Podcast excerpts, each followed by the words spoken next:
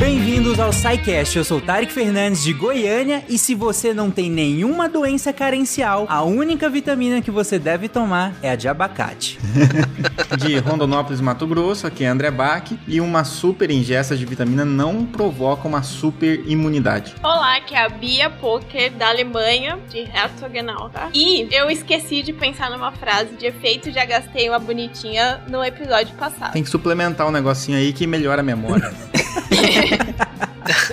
Aqui é Gabriel falando de Salvador, Bahia. E a vitamina C é a cloroquina da UTI. Já começou assim. e aí, pessoal, aqui é o Marcel falando de Paris, mas natural de Natal, Rio Grande do Norte. E em algumas situações reza a lenda aí que comer um ratinho pode ser uma boa pra suplementar aí. Que? É. Não entendeu, fica mais. Caraca. Medo. Eu, eu tô apavorado. Ainda bem que é um rato, não, eu não gosto nem. O Tari falou abacate, não beterraba. Vamos lá. Diga as passas, Catarina. Aqui é Marcelo Guaxinim. E no episódio passado foi vitamina, hoje vitamano. Nossa. Foi o que deu. Vocês são muito bons nisso. Você está ouvindo o SciCast. Porque a ciência tem que ser divertida.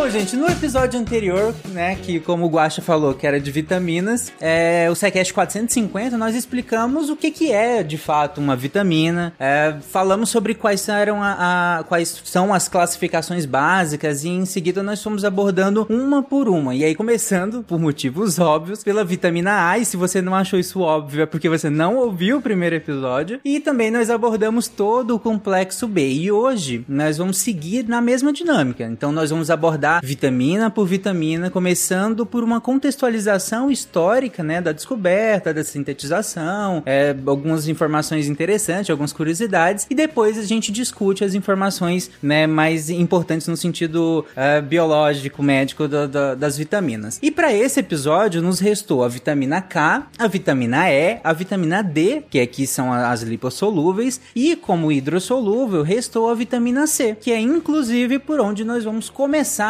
o episódio de hoje. Então, de novo, na mesma dinâmica, vamos dar aquela contextualizada básica, histórica na vitamina C. E em seguida a gente vai discutindo aí para que, que ela serve. Inclusive entrar na, nas polêmicas que o Gabriel já começou na frase de abertura. Vamos lá.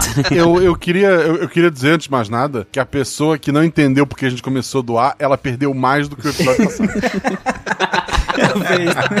então, pessoal, quando a gente fala muito de vitamina C, eu acho que a primeira coisa que vem em mente é o escorbuto, né? Acho que até no colégio, antes de começar a discutir vitamina C, falam do escorbuto. E aqui não vai ser diferente, né? É uma doença que já é descrita em graus diferentes de profundidade ao longo da história há muitos anos, em muitas situações diferentes, civilizações diferentes. O próprio Hipócrates, que é um dos grandes nomes da, da medicina aí, né? Filosoficamente falando, descreveu o sistema de escorbuto lá atrás. E talvez os, os relatos históricos mais surpreendentes sejam da época das explorações marítimas, né? Ali do século XV ao XVIII, a quantidade de óbitos que ocorreram devido ao escorbuto foram absurdos. E às vezes falando só em números, a gente nem entende direito. Assim, por exemplo, falaram que, que do, do, século XV ao XVII ao XVIII, cerca de 2 milhões de marinheiros podem ter morrido devido ao Caraca. escorbuto. Só que a gente fica meio sem noção de 2 milhões, mas quantos marinheiros existiam, né? Quantos estavam. Qual foi a porcentagem? E só pra vocês terem uma noção, o, o Vasco da Gama, que foi um dos mais reconhecidos navegadores, né? É, em uma é, expedição em 1499, dos 170 homens que ele tinha a bordo, 116 morreram de escorbuto. Um outro caso, que é o, Fernando Magalhães, que foi um navegador português que ficou conhecido por ter feito a primeira viagem de, de circunnavegação ao globo, é, 4 quintos da tripulação morreu de escorbuto. Então vocês podem ver que muita gente morria, né? O pessoal vai falar um pouco mais na frente sobre a questão biológica, né? Mas assim, nós temos, é, nós consegui, nós temos algumas reservas no corpo através da alimentação e a gente consegue ficar um bom tempo sem ingerir a vitamina C e ainda assim não ter sintomas muito graves de escorbuto, né? Mas como essas navegações demoravam muito tempo, chegava um ponto que todas as reservas elas se esvaíam, né? E a alimentação sem nenhum consumo de vitamina C levava a doença. E aí, de fato, ainda muito tempo após a doença, ainda assim, em alto mar, o pessoal acabava tendo sintomas muito graves que levavam à morte, né? Ali pelos 1740, tem um médico escocês, que é o James Lind, da Marinha Britânica, e ele foi quem supostamente fez o, o ensaio clínico controlado mais antigo da história. Então tem vários relatos aqui e ali de situações parecidas, mas sem chance de dúvida, um dos mais antigos ensaios clínicos controlados foi esse feito pelo James Lind, né? um ensaio controlado. E, e, foi bem interessante o que ele fez, porque na época tinham vários relatos de, de coisas que ajudavam a você a não ter é, escorbuto, né? Tinha várias cloroquinas naquela época, digamos assim, e sempre tinha alguém dizendo dizendo que, ah, eu fiz e funcionou. Ah, eu fiz aquilo e funcionou. Eu fiz. A... E aí, o que acontece? Nessa brincadeira, ele decidiu fazer um experimento. E uma coisa engraçada é que alguns marinheiros diziam que não tinham morrido, não tinham ficado doentes porque comiam ratos. e, e a treta é porque, diferente de nós, que não sintetizamos vitamina C, os ratos eles sintetizam vitamina D. C, né? Desculpa, vitamina Uhum. C. Então, de fato, se você comer um, um rato cru, você vai ter uma, um pouquinho de vitamina C, você vai ingerir. Sim, né? na verdade, vários animais sintetizam, né? A gente teve o azar de não conseguir. Isso. E, e também, se, se tu morrer de alguma outra doença, tu escapou do escorbuto. Exatamente. Mas o mais engraçado, eu tava refletindo sobre essa pauta, é que o fato de ser algo bizarro, no final das contas foi ruim. Por quê? Quando o, o James Lin foi fazer um ensaio dele, ele pegou 12, se eu não me engano, foram 12 marujos, ele separou em seis grupos, seis pares. E ele pegou seis coisas muito conhecidas que todo mundo falava que curava e deu pra cada par. E aí tem é, vitriol, que eles chamavam na época, que era uma solução de ácido sulfúrico diluído, várias coisas, né? Mas tudo coisa com cara de remédio, digamos assim. E deu, é, se não me engano, foram é, duas laranjas e um limão por dia, alguma coisa assim. No final das contas, o, o efeito da- da- das frutas cítricas, né, das duas laranjas e o limão, foi tão grande que em pouco tempo os dois, ele, ele pegou 12 pessoas que estavam com escorbuto, certo? Sintomas graves de escorbuto. O efeito foi tão grande da, das frutas cítricas que em pouco tempo esses dois marujos não só estavam curados, como estavam tomando conta dos outros que estavam doentes. O problema é que não ficou claro qual era o mecanismo que as frutas cítricas tinham e através desse qual o mecanismo que fazia você prevenir e, e curar o escorbuto, né?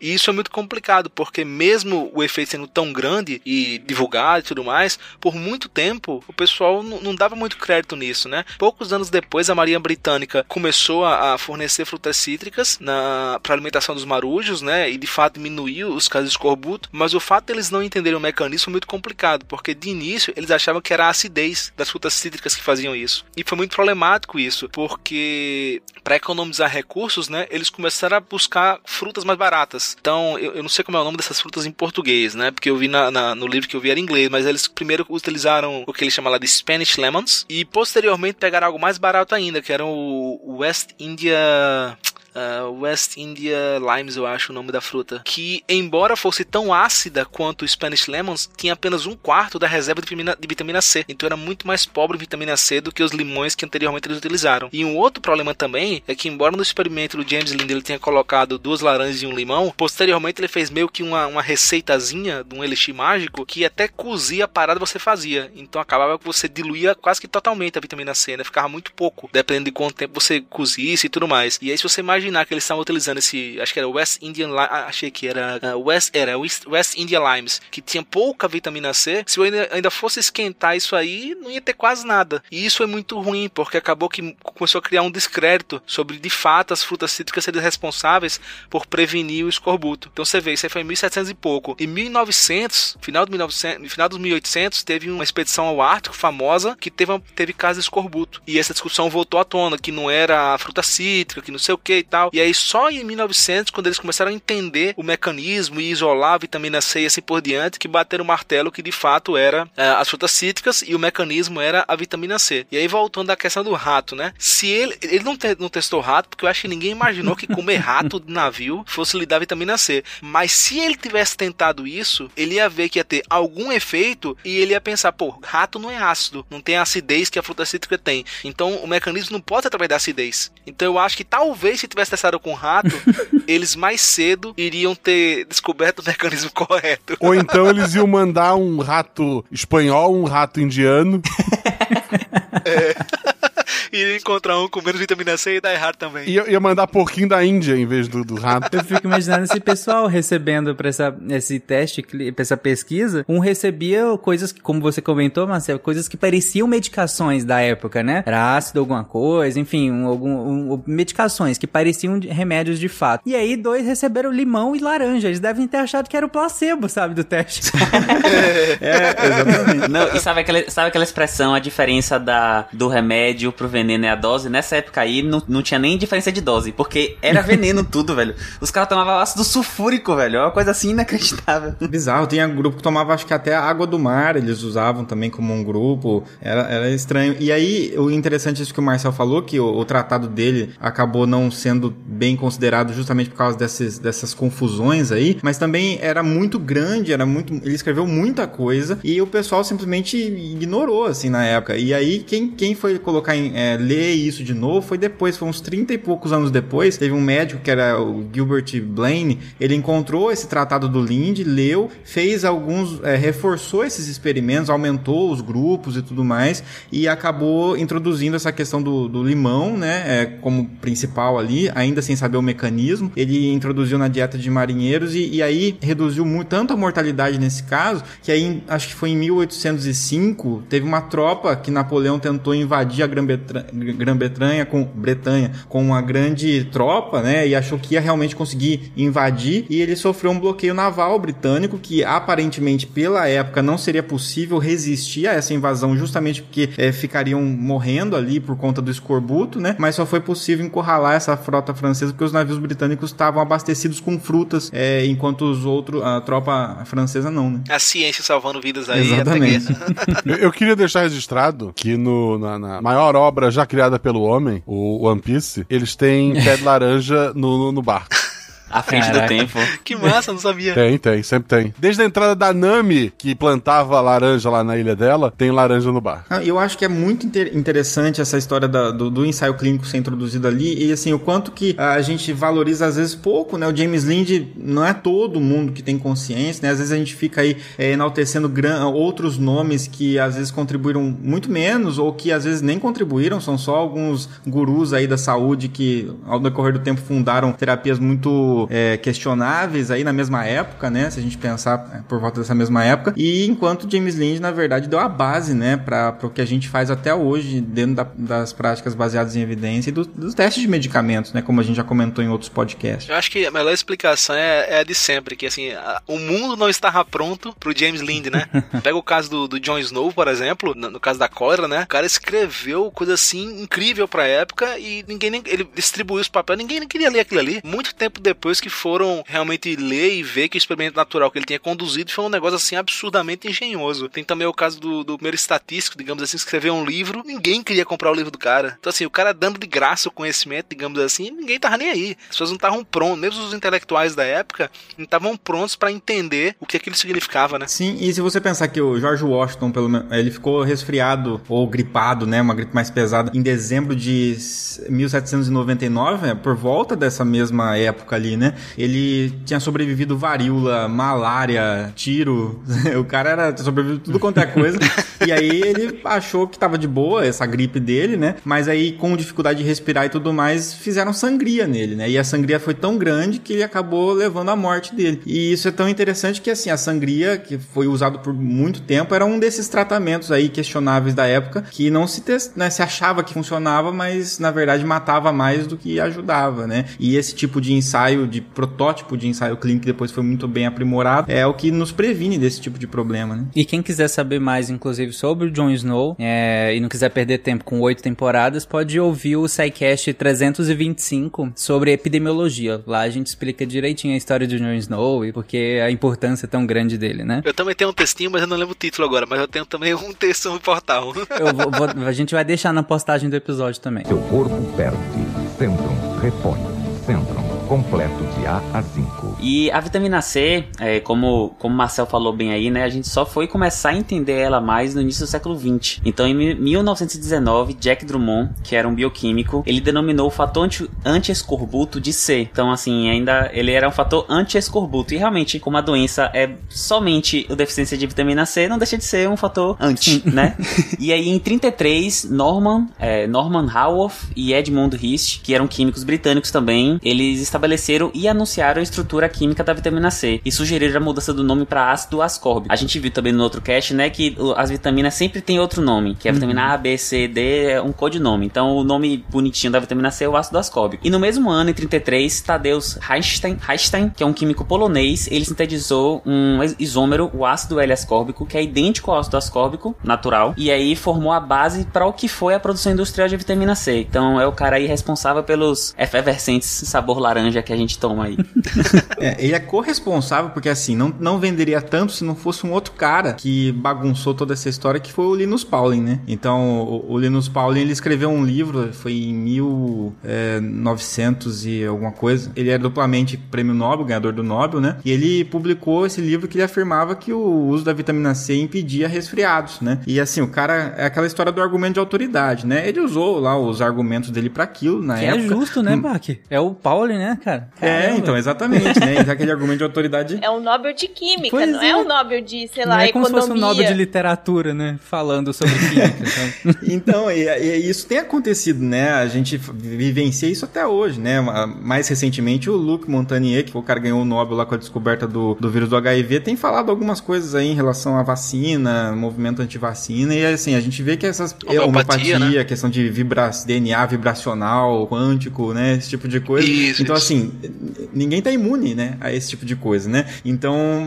e aí, ao lançar esse livro, isso se estabeleceu e ganhou muita força, essa história da vitamina C como prevenção ou tratamento de gripes e resfriados, né? E aí, essa, junto com essa questão da possibilidade de isolamento e produção, né, em larga escala, aí a gente tem essa, essa dupla, né? Então, a- o isolamento, a possibilidade de produzir isso, é, e, e realmente a- a- algo que incentivou o consumo e a venda, mas que não tinha uma base sólida científica, né? Então, uma das maiores decepções das pessoas quando a gente vai falar mais aprofundado sobre vitaminas, que a gente já começa desmentindo essa, essa ideia de suplementar sempre, né? É, mas acho que tem essa, essa questão principal aí. Depois a gente vai falar, acho que um pouco mais, né, sobre essa questão da, da suplementação, mas que teve um grande, foi muito alavancado, né, por causa dessa questão do Linus Pauling, e que depois, com os ensaios clínicos que a gente tem hoje, a gente fala um pouquinho depois melhor sobre isso, é, não se mostrou de fato eficaz para esse tipo de, de função, né? Se for pro escorbuto, tudo bem. Então, só um spoiler rapidinho então. Gripado com uma vitamina C, tem, nada, nada a ver. né? Gripado C. A, não ser assim, existe alguns estudos mostrando alguma coisinha sobre é, atletas de alto rendimento que talvez possam se beneficiar, mas assim, se a gente pensar a população geral, é, para prevenção não tem nada e para tratamento, né? Para não dizer que não teve um, um valor de P menor que 0,05 ali, teve em algum momento, mas foi assim, uma redução de 4, 5 horas em relação ao outro grupo, né? Quer dizer, a pessoa ficou seis dias gripados, a- o outro grupo ficou seis dias gripados e cinco horas. Sei lá. Então, assim, é, não é o que vai trazer nenhum benefício. E a gente tá dentro do grupo ainda das hidrossolúveis, né? Ou seja, essa vitamina C, ela vai ser todo esse excesso. é, se a gente pegar um comprimido do lado da efervescente, ele vai ter de 1 grama a 2 gramas, né? O que corresponde a mais de mil a 2 mil por cento, né? Da, da porcentagem nesse- da necessidade diária. E aí, isso tudo vai embora pro ralo, né? De, de verdade, né? E além disso, a gente tem um- uma possibilidade de aumento de cálculos renais e tal, né? Mas eu tô antecipando aqui em relação a pau. Inclusive, só um comentário, Bach, em relação a quem ouviu a mas então se os atletas se beneficiam. Gente, quando o Bach fala em, em atletas, né, super atletas, a gente tá falando de pessoas que já, pelo, pela demanda metabólica dessas pessoas, elas meio que estão em carência, né? A gente para pra pensar, o nível de, de, de demanda metabólica é muito discrepante das, da, de 99% da população. Não, né? não é, não é você que fica tirando foto no espelho da academia, não. É outra, outro grupo de pessoas. É, não, é, é o mesmo, é o mesmo princípio do isotônico também, né? A gente, ah, vou tomar o isotônico porque eu corri 2km. O isotônico só tem algum efeito pra maratonista. O cara que já perdeu todo o potássio no suor, o sódio no suor e tá, tá precisando repor. Então eu acho que é na mesma lógica aí. É o cara que tá em déficit e usando alto rendimento, assim. É, por- na verdade, porque você perde muito. Se você não, não, não é maratonista, você vai perder mais volume do que eletrólito de fato, né? É, você perde, você perde, seu corpo usa toda a aldosterona que ele tem pra segurar, chega uma hora que ele não consegue mais, você desidrata mesmo assim. É, aldosterona é um hormônio antidiurético, gente. Ah, então assim, a vitamina C, ela, ela tem a sua importância, né? Quando a gente fala que uh, é besteira é,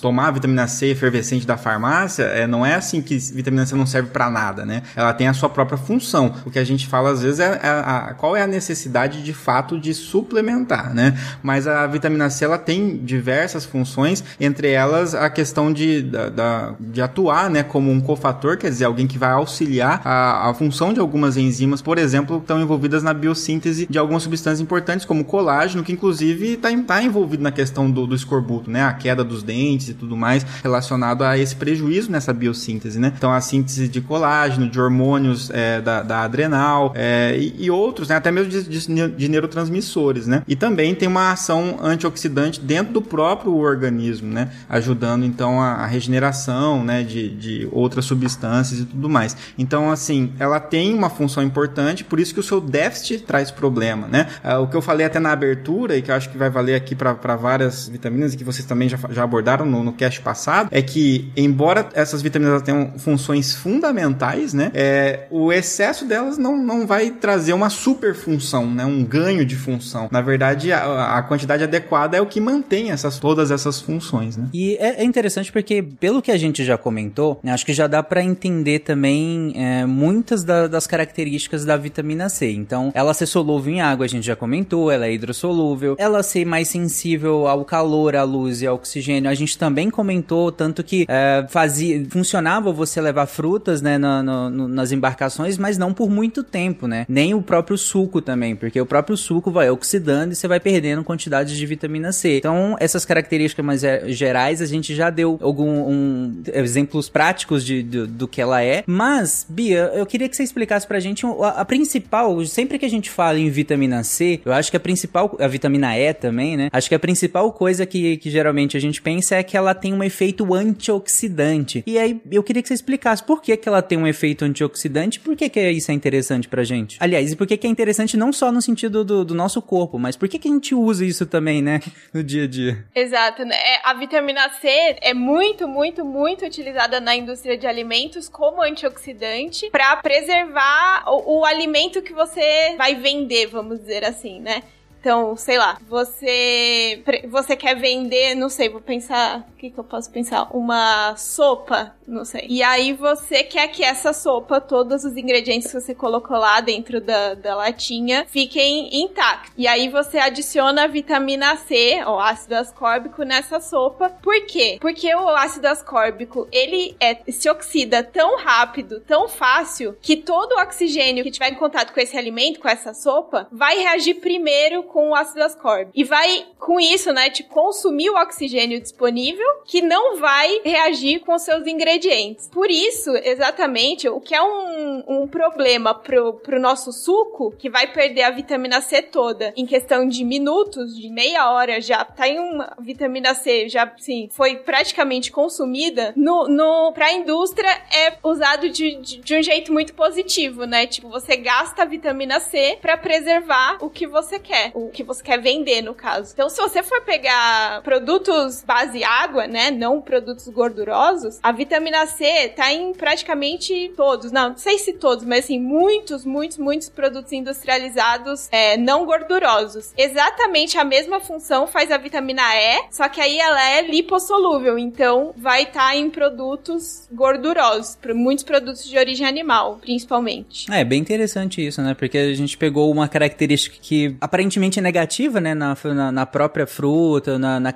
em como se consome diretamente, e aí a partir dessa observação a gente utiliza em, em outras circunstâncias, por assim dizer, né? Uma coisa que a gente faz muito, talvez não perceba, que é exatamente a mesma função que a indústria faz, é quando você faz uma salada de fruta, por exemplo. Se você pica a maçã e deixa a maçã lá seca, ela vai ficar preta, oxidada rapidamente. A banana também é a mesma coisa. Se você coloca essas frutas com rega com suco de laranja ou suco de limão, você preserva a cor, o sabor, a textura da maçã e da banana. Por quê? Porque o ácido ascórbico que está presente no suco do, do limão, da laranja, ele é totalmente consumido, reage com oxigênio e protege essas frutas. Então é exatamente a mesma coisa que a indústria faz. Tá vendo? Pra você que achava que a laranja da salada de fruta do RU é porque sobrou do almoço, não é não. Tinha, tem, Tem função. função.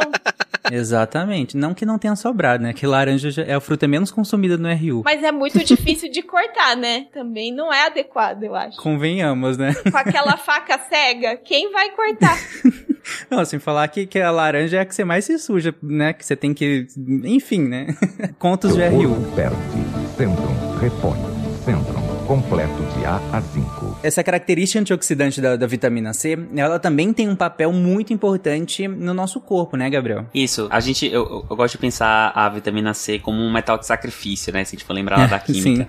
que é a mesma função. É o metal que você coloca na estrutura para poder oxidar antes da estrutura de verdade oxidar. E a vitamina C, ela, ela serve mais ou menos para isso. Além do que o Bach falou, que ela é um cofator importante na, na, na produção de colágeno. E aí, como o colágeno não tem sido sustentação, ele afeta diversas coisas no corpo, seja na gengiva, no escorbuto, pode ser na pele, pode ser no olho, enfim. É, ele também é importante como um inativador de radicais livres. Então, a gente tem no nosso corpo a, as, os processos metabólicos, principalmente o processo de produção de energia no nosso corpo, ele gera muitos radicais livres. Né? O oxigênio é uma espécie bastante reativa. Ele solto na nossa molécula, ele reage com muita coisa e isso leva ao desgaste do, do, do organismo. E um dos, uma das funções da vitamina C é ser exatamente o que a Bia explicou aí. Só que a sopa é a sua célula e a vitamina C continua sendo a vitamina C. Então ela se sacrifica pelo oxigênio ali, então ela, ela se oxida, então ele consome aquele oxigênio e ele previne, entre aspas, tá, gente, a, a, o envelhecimento. Por que entre aspas? Porque foi como o Bach falou, não é porque ele previne que você vai tomar 5 gramas por dia e ele vai resolver. A vitamina é sempre um cofator, então ele tá lá para auxiliar, existe um limite, é como se fosse uma velocidade de reação máxima, que não adianta a gente tomar muito a mais que não vai, não vai resolver. Mas ela é um cofator bem importante, assim. Isso, e outro ponto dessa questão de, de to sair tomando vitamina C para não envelhecer, por exemplo, é que a, a gente fala, né, radicais livres e antioxidantes, e às vezes dá a impressão que é uma, são um componente só, né? Existe o antioxidante e o radical livre, né?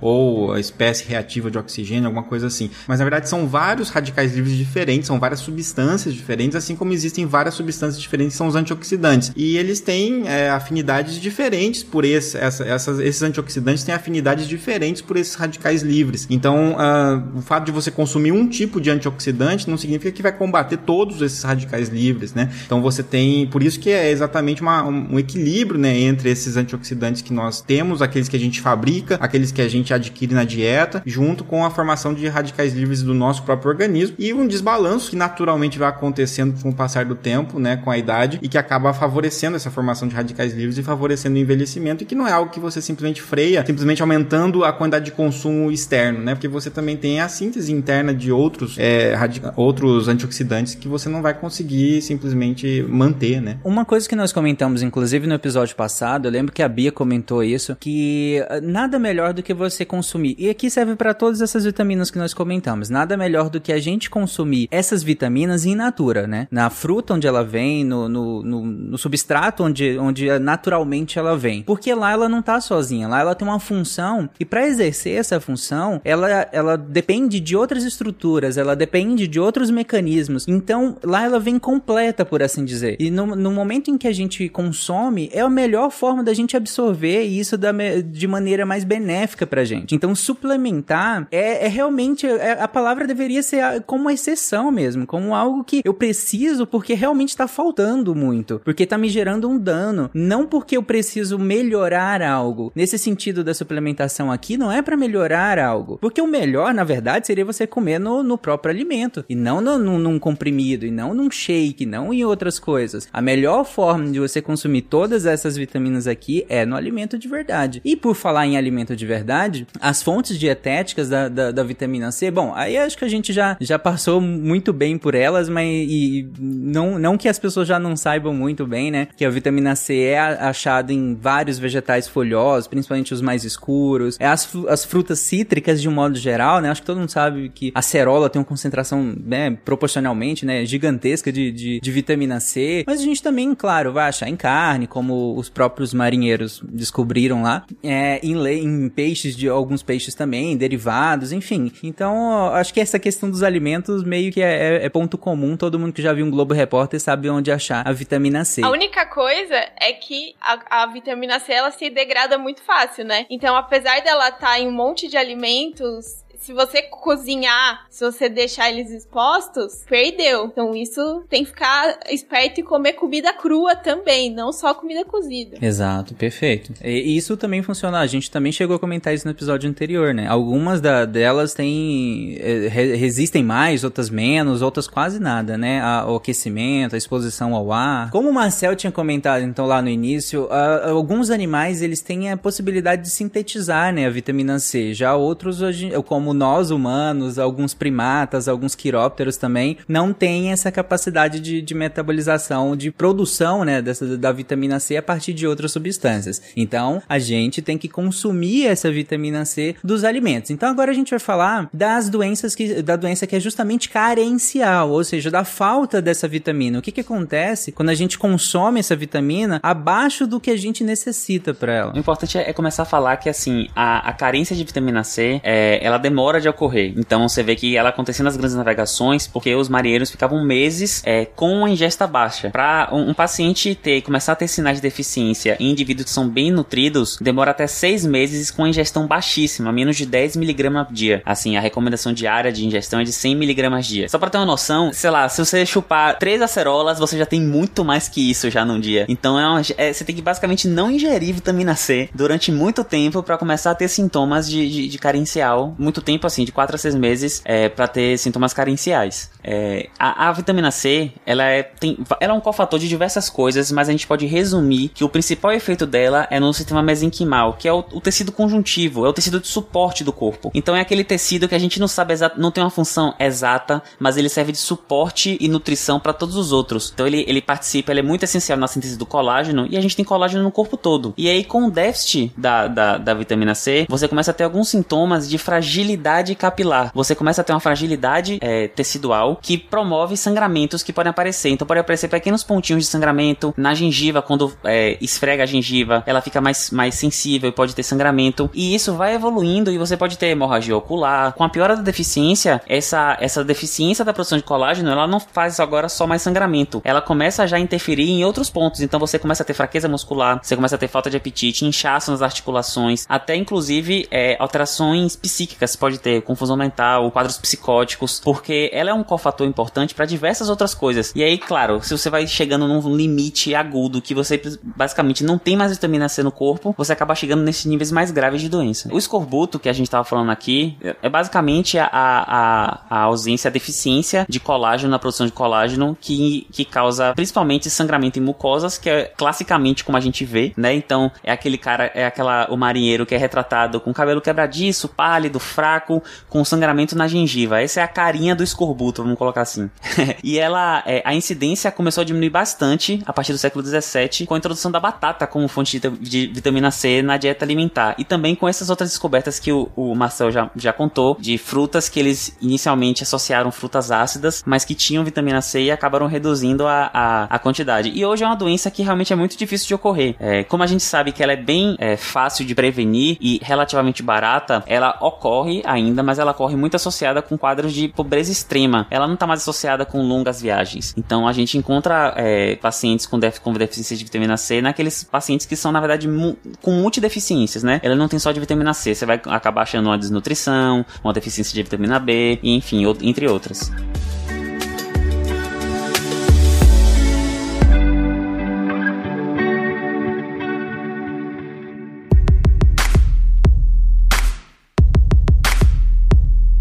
Novo, gente, a suplementação aqui vai entrar o mesmo textinho que a gente comentou para todas as outras vitaminas. Porém, na vitamina C, a gente tem algumas particularidades que. E aí, inclusive, Gabriel, se você quiser explicar a sua frase de abertura e entrar na questão do. Uma questão recente dentro do mundo da medicina, da medicina veterinária, que é em relação a, a esse uso da. Recente que eu digo assim, recente retornou, né? Porque isso vai e volta. Que é o uso da vitamina C e até da vitamina A também na questão de pacientes com sepse, né? E aí, se você puder definir rapidamente a sepse e explicar qual que é o embrólio aí. Aqui entra muito daquilo que o Bach fala muito lá no Instagram dele. Siga o Catinho, que é muito É bom. verdade. Que é a diferença do, do, do estudo e do racional teórico. O racional teórico ele não é suficiente para abalizar condutas é, é, com alto grau de evidência. Porque o racional teórico nem sempre se prova no modelo prático, né? No em vivo. E aqui o, o exemplo da sepse é um exemplo clássico disso. A sepse, ela é.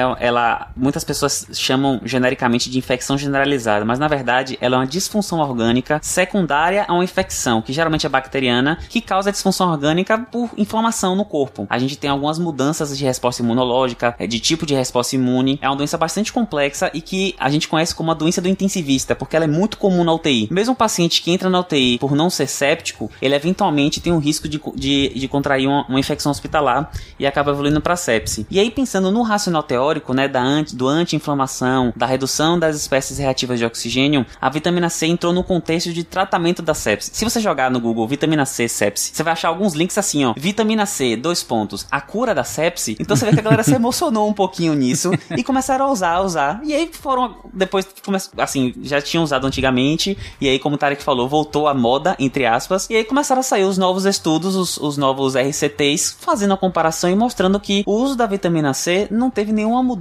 no desfecho do paciente. Então, apesar de ter um racional teórico por trás, ela, na prática, não mostrou diferença significativa no tratamento da, da- das- dos pacientes com sepse. É, não só na sepse, como também aconteceu recentemente o uso em analgesias, em anestesias Ah, de grande porte. isso. E tava se usando vitamina C como adjuvante por um racional teórico também, mas que os estudos não têm, ainda falta uma, assim, ainda, ainda falta um, um- uma base ainda mais forte, mas não vem mostrando, os resultados não são positivos, que ele, tá, que ele é um bom adjuvante na redução da dor no pós-operatório, por exemplo. Então a gente fica muito naquilo do racional teórico, né, e vai fazendo baseado nisso, e acaba que tem que ver se na prática funciona mesmo, porque é muito diferente, né? Ah, Na, na, na, na teoria você usa anti-inflamatório e você trataria as inflamações, e nem sempre isso acontece. Então nem sempre a gente tem isso, e a, a vitamina C é um exemplo clássico. E achei super interessante trazer isso, Gabriel. Eu acho que foi durante a pandemia, eh, o ano passado, agora não lembro exatamente o mês que foi, foi junho por aí do ano passado. O, o- o professor Luiz Correia, ele publicou um artigo junto com outros autores eh, sobre a, a preferência do- dos, dos médicos né, na prescrição de hidroxicloroquina na época, né?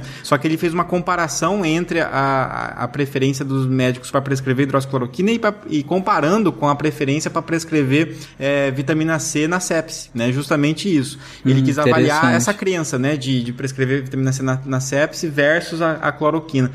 E aí foi muito interessante, porque boa parte dos médicos tinham essa noção e, e ficavam com um certo pé atrás de sair prescrevendo, por exemplo, eh, vitamina C na sepse, que isso aí poderia realmente necessitar de mais dados, de mais evidência e tal. Mas boa parte desses que tinham cuidado ao evitar né, a, a vitamina C na sepse, por, por não ser um tratamento baseado em evidência, prescreviam hidroxicloroquina para Covid, né? É porque o efeito da pandemia, da, da, da urgência, da, daquela, da- não da urgência, mas da sensação de urgência durante uma pandemia, porque a sepse é uma sensação, é, é algo que também individualmente é algo que demanda um cuidado mais imediato, fazia a sensação mais urgente coletiva fazia com que as pessoas perdessem mais ainda essa racionalidade na hora de prescrever. E achei muito interessante essa comparação com a questão da, da sepse. Isso acontece numa situação como a sepse, isso acontece mais ainda durante uma pandemia com outros medicamentos, né? É, professor Luiz Correia, gente, é o- um professor, ele é médico, ele é professor da Universidade Federal da Bahia, é um dos, dos expoentes, digamos assim, brasileiros de medicina baseada em evidência, né? Então, é, procurem ele aí, ele tem um blog de medicina baseada em evidência, tem podcast, tem canal no YouTube, é, é muito bom o conteúdo que ele produz, assim como o BAC, o BAC também produz conteúdo de medicina baseada em evidência e também de ótima qualidade, e claro que a gente vai deixar os links de tudo, né? Mas se quiserem já ir procurar o BAC no, no Twitter e no Instagram, também tem conteúdo muito bom. Eu vou só terminar o jabá, que agora vai ficar completo. Você quer três referências de, de medicina baseada em evidência, de estudos, principalmente na área biológica. Você tem Luiz Correia Bach e José Alencar, que é um cardiologista Ah, muito bom também. Tem um livro, inclusive, dele, né? Muito bom. Que é muito bom. É, eu tive prazer de trabalhar. Eu tive prazer de conhecer os três dessa lista, então eu tô felizardo. Obrigado, agradeço ter sido colocado no meio dos dois, porque eu sou fã dos dois. Então sigam eles pra mais informações. Tem que lembrar que a medicina de evidência, ela tá, tá em baixa no Brasil atualmente, né, gente? É, infelizmente, não existe. né? Infelizmente, sim. Bom, mas é, é interessante esse- essa discussão toda que vocês trouxeram, gente, porque é, eu só queria enfatizar um ponto, que é a questão da plausibilidade biológica, né? Que, que, o, que o, o Gabriel começou a, a comentar e citou lá no início, porque, gente, faz todo sentido. O Gabriel explicou agora, por exemplo, a questão da sepse. A sepse é uma bagunça no seu corpo. Seu corpo vira uma loucura, um campo de guerra maluco das suas células com, com a- as maneiras delas de atacar umas às outras e a possíveis invasores lá. Então, a sepse é uma disfunção orgânica realmente assim grave e complexa também. Então, se você pensa que nessa disfunção a gente tem uma descarga de, de, de radicais livres muito grande, porque tem muita coisa acontecendo ao mesmo tempo, tem muita reação acontecendo, coisa, é, muita demanda metabólica que, acontecendo ao mesmo tempo, é lógico você pensar, e aí a gente não tá condenando, sabe, esse raciocínio, porque esse raciocínio ele é lógico, e o raciocínio lógico, ele faz parte sim da ciência, né, o empirismo faz parte total da ciência, não necessariamente para estabelecer protocolos, mas como gerador de hipótese é,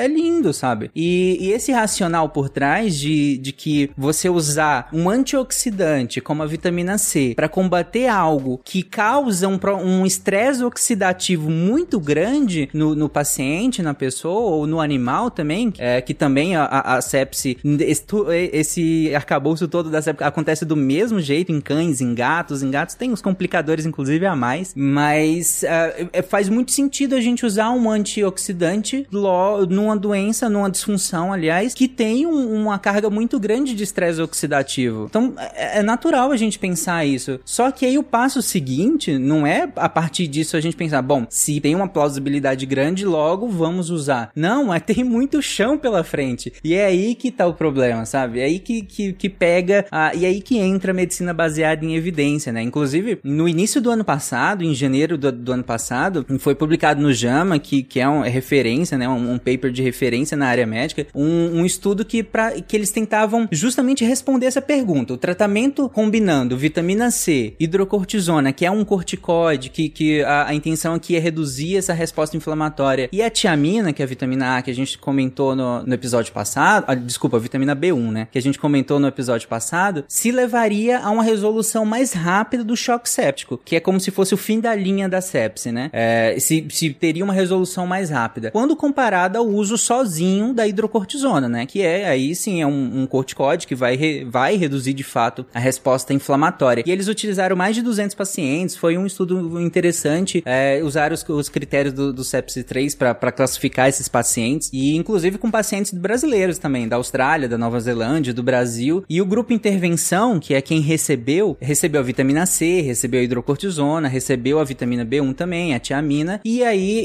e, e essa te- terapia foi continuada até o que eles colocaram como endpoint, que seria um ponto em que você, é, é, um, um ponto de parada, por assim dizer. Você conseguiu mais ou menos o que você queria no desfecho primário. E aí, até esse ponto, seria acabar com o uso de vasopressor. E aí, depois, no, no grupo controle, eles utilizaram só a hidrocortisona intravenosa, para ver qual- qual seria realmente a ação da vitamina C e da vitamina A, B1 nesse sentido, né? E a, a- o, o resultado, né, a conclusão é que combinar o uso de vitamina C intravenosa com a hidrocortisona, com a tiamina, não levou a uma resolução mais rápida do choque séptico quando a gente compara com aquele grupo que tomou só a hidrocortisona isolada. Então, realmente, assim, não tem benefício no uso, é, segundo esse estudo, né? A gente não consegue estabelecer um benefício em utilizar, por mais que o, o que por a, a plausibilidade biológica, né? O quanto aquilo faz sentido seja muito grande, por mais que isso seja realmente faça muito sentido. Na hora do, do teste mesmo, não, não,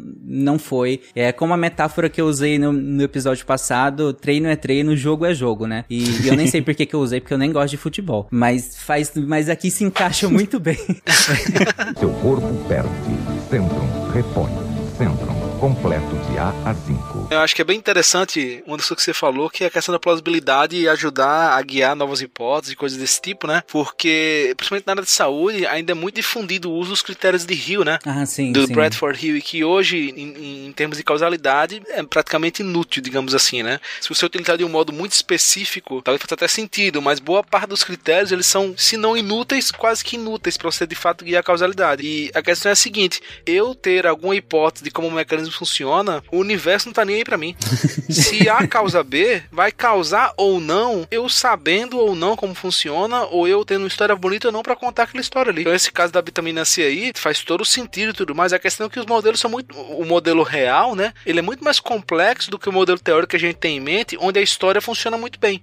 Então, ter uma história bonita para contar, dizer que tem uma plausibilidade biológica, né? Eh, Se, se for, vai ser. Se não for, não vai ser. Então, ter uma história bonita para explicar um fenômeno, como aconteceu com vários casos aí de, de, de tratamentos para Covid, né? Todo tinha uma história bonitinha, que não, porque isso aqui é assado, porque hormônio masculino, todo, todos tinham uma história. E quando vieram os estudos, a gente via que os estudos não mostravam nenhum efeito prático, né? Então, a questão de plausibilidade biológica, tamanho de efeito, regularidade, hoje a gente vê que os designs de estudo para conseguir fazer inferência causal, mesmo em dados observacionais, né? Eles muitas vezes levam a resultados em que boa parte dos critérios batiam e no final não era. Então não é dizer que plausibilidade biológica vai para o lixo, não serve para nada. O ponto não é esse. Com certeza guia é, hipóteses e saber qual estudo eu vou fazer, que hipótese eu vou perseguir. Mostra um caminho, Mas né? dizer que causa ou não, sozinho, não, não adianta. E explica coisa, ajuda a explicar coisas, né, que a gente tá observando. Então, acho que o que o, o Marcel trouxe lá no começo, que ele falou assim, ah, mas o, Lindy descobriu que era o limão, que o limão funcionava. O ensaio clínico mostrou isso, né? E, e aí você conhecer os mecanismos por trás disso ajuda a explicar o porquê que o limão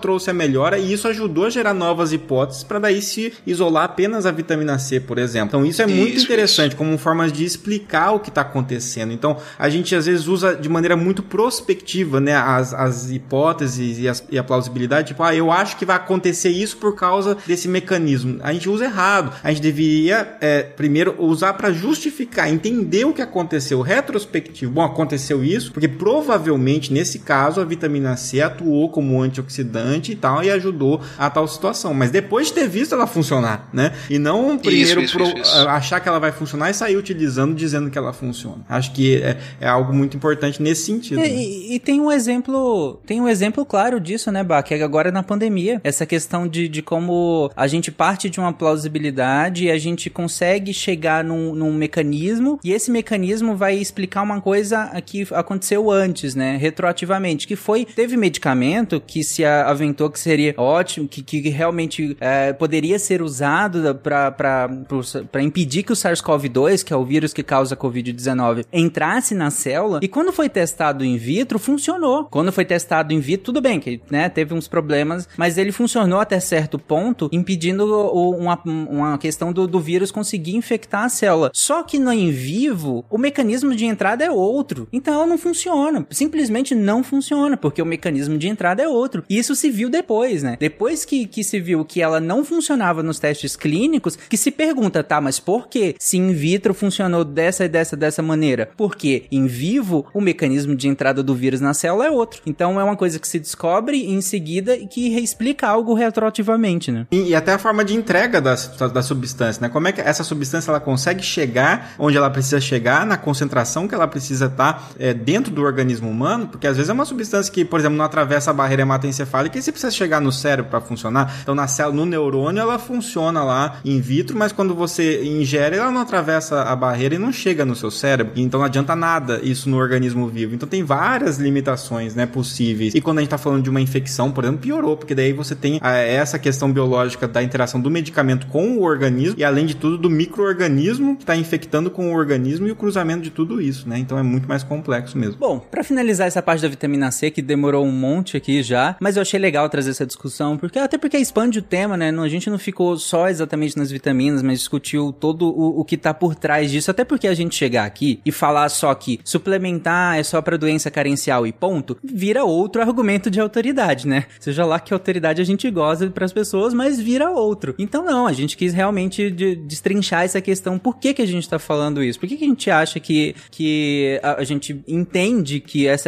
a suplementação, ela parte de uma doença carencial, ela parte de uma carência, né? Não de, de, de uma suposta necessidade de passar do limite, de melhorar algo, né? Não é nesse sentido. Mas, inclusive, é, aproveitando que eu falei essa questão de passar do limite, o que que acontece se eu consumir vitamina C demais, gente? É inócua? É isso. O consumo elevado, ele pode levar a alguns sintomas mais inespecíficos, como diarreia, alguns distúrbios gastrointestinais, mas principalmente a, a principal a, fator associado a o, a, o superuso de vitamina C é a formação de mais cristais de oxalato de cálcio, que consequentemente podem levar a mais pedra nos rins, que é a nefrolitíase. Então, assim, quem já tem, inclusive quem já tem doença, já tem pedra nos rins de repetição ou já tem gota, não pode ultrapassar um limite de 1 grama por dia de vitamina C. Lembrando que a dose recomendada por dia é de 100 miligramas, porque você aumenta muito o risco. É 2 mil miligramas, então 2 gramas de vitamina C durante 6 dias aumentaram o risco de, de formação de cálculo de oxalato de cálcio em 40%. E assim, quem já teve pedra nos rins sabe a dor que é. É uma dor insuportável. Então aí tá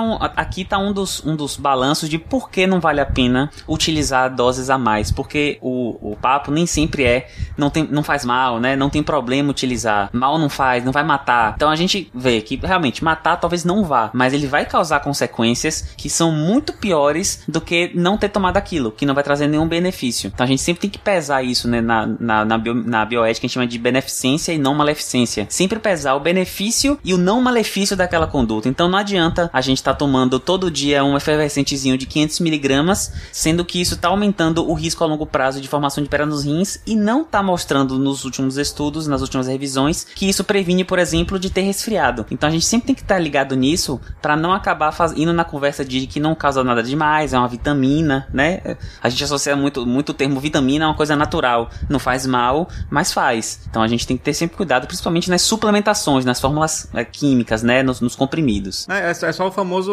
É, é, o pessoal fala, né? Então, se bem não fizer, mal não faz, né? Então, na verdade, pode fazer mal sim, né? Essa, essa frase não se aplica quase nada. Né? Exatamente. E o que o Gabriel citou mostra que, assim, que toda intervenção que a gente faz na nossa saúde, toda intervenção, ela tem um custo para nós, para o paciente. E esse custo, ele é financeiro imediatamente, você vai gastar dinheiro, ou o sistema de saúde vai gastar um dinheiro se não for você que estiver gastando diretamente. Isso impacta na sociedade. Isso tem um custo que o próprio paciente vai estar tá pagando com o risco que ele tem de desenvolver um efeito adverso, como, por exemplo, a litíase renal que foi citado aqui, a pedra no rim. E um custo, às vezes, comportamental também, né? Eu tô tomando uma vitamina C achando que eu estou prevenindo gripes e resfriados, e aí eu não faço outras coisas que eu deveria fazer, que é me alimentar adequadamente, que é fazer um exercício físico, que é dormir é, regularmente, né? Isso tudo coloca realmente a minha saúde mais em risco, mas eu acho que eu tô protegido porque eu tô tomando um suplemento. Então são várias coisas, impactos, eu tô pagando um preço alto por isso. Então eu preciso de um benefício que supera esse preço que eu tô pagando. E no caso aqui a gente viu que não existe esse benefício. Então essa balança tá desregulada, né? Então é você tá pagando muito por um produto que não funciona, por um produto quebrado, né? O preço do excesso da vitamina C é uma pedra no seu caminho, né? Nossa. Exatamente. Todas as piadas de rim que nós não fizemos no SciCast de rim, inclusive. inclusive ouçam lá, viu, gente? Tem um SciCast só sobre rim que a gente comenta também sobre essa questão de formação. Melhor órgão. Melhor órgão, não posso discordar. É, que a gente com, é, comenta sobre esse processo de formação de cálculos e tudo mais, fisiologia renal, que inclusive fisiologia renal essa que tem a ver com a nossa próxima vitamina, que é a vitamina D. Olha esse gancho. Cara, foi planejado esse gancho. Esse gancho. Mentira, não foi. Seu corpo perde. Centrum repõe.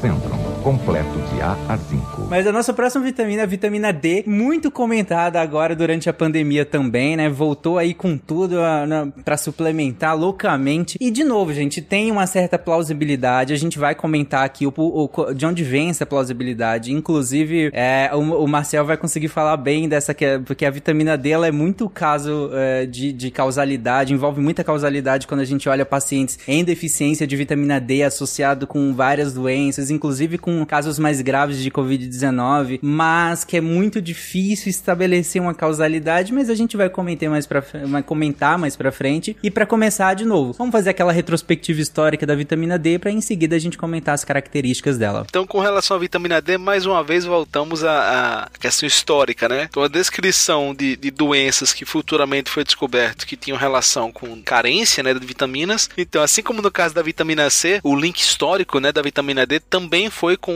uma doença que está associada com a carência dessa vitamina, né? Os primeiros registros do raquitismo foram descritos pelo médico grego Galeno entre o século 1 e 2. Então, na época, a causa da doença era acreditada a falta de, de higiene e carências alimentares, o que É, corrige se você estiver falando besteira, mas praticamente quase toda doença pensavam que tinha alguma relação com, com carência alimentar, ou higiene, ou miasma, tinha a teoria do miasma por muito tempo, né? É, sim, né? Principalmente a questão da higiene. Na verdade, a carência alimentar, ela até vem um pouco mais pra frente, né? É, a gente até demora um pouquinho a associar algumas dessas doenças. A gente até comentou no primeiro episódio, né? De que como foi revolucionário a gente co- começar a entender que, que existiam doenças carenciais, né? Que existiam doenças que eram da falta de alguma coisa que tinha na, na- na- alimentação mais diversa, por assim dizer. Mas a higiene é já um pouco mais consolidada, até porque, né? né é, é meio óbvio, né? Isso, e aí muito mais no futuro, né, ali já no- nos 1600, ah, teve um- um- uma grande quantidade de pessoas que começaram a ter sintomas de raquitismo, e aí as autoridades médicas acabaram se reunindo, né, formando uma comissão para tentar ide- identificar o que estava acontecendo.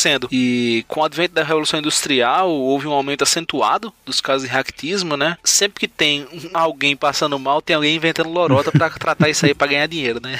Então, algum dos tratamentos da época era massagem com licor de serpente, sopa de cobra, minhoca em cerveja temperada com ervas e especiarias Caraca. Chique. Nunca é uma coisa boa, né, velho? Nunca é uma coisa legal. e banhos de água fria. Esse povo barra banho de água quente como é isso? Enfim, os tipos de tratamentos que na época, né? Em 1848, médicos ingleses conduziram um dos primeiros ensaios clínicos da história da medicina, né? Pouco tempo depois do caso do James Lind. Mais de mil pacientes com tuberculose foram divididos em dois grupos. Um deles foi tratado com três colheres diárias do óleo de fígado de bacalhau, enquanto, enquanto o outro recebeu apenas cuidados gerais, né? Era o grupo controle. Quem não tomou o óleo de fígado? Quem não tomou, Quem né? nunca? No final haviam morrido 33% dos pacientes do grupo controle contra 19% do grupo tra- tratado. Então houve uma diferença aí razoável, né? Até a descoberta de medicamentos específicos para tuberculose em meados do século XX, os doentes eram enviados para respirar puro e fazer repouso nas montanhas.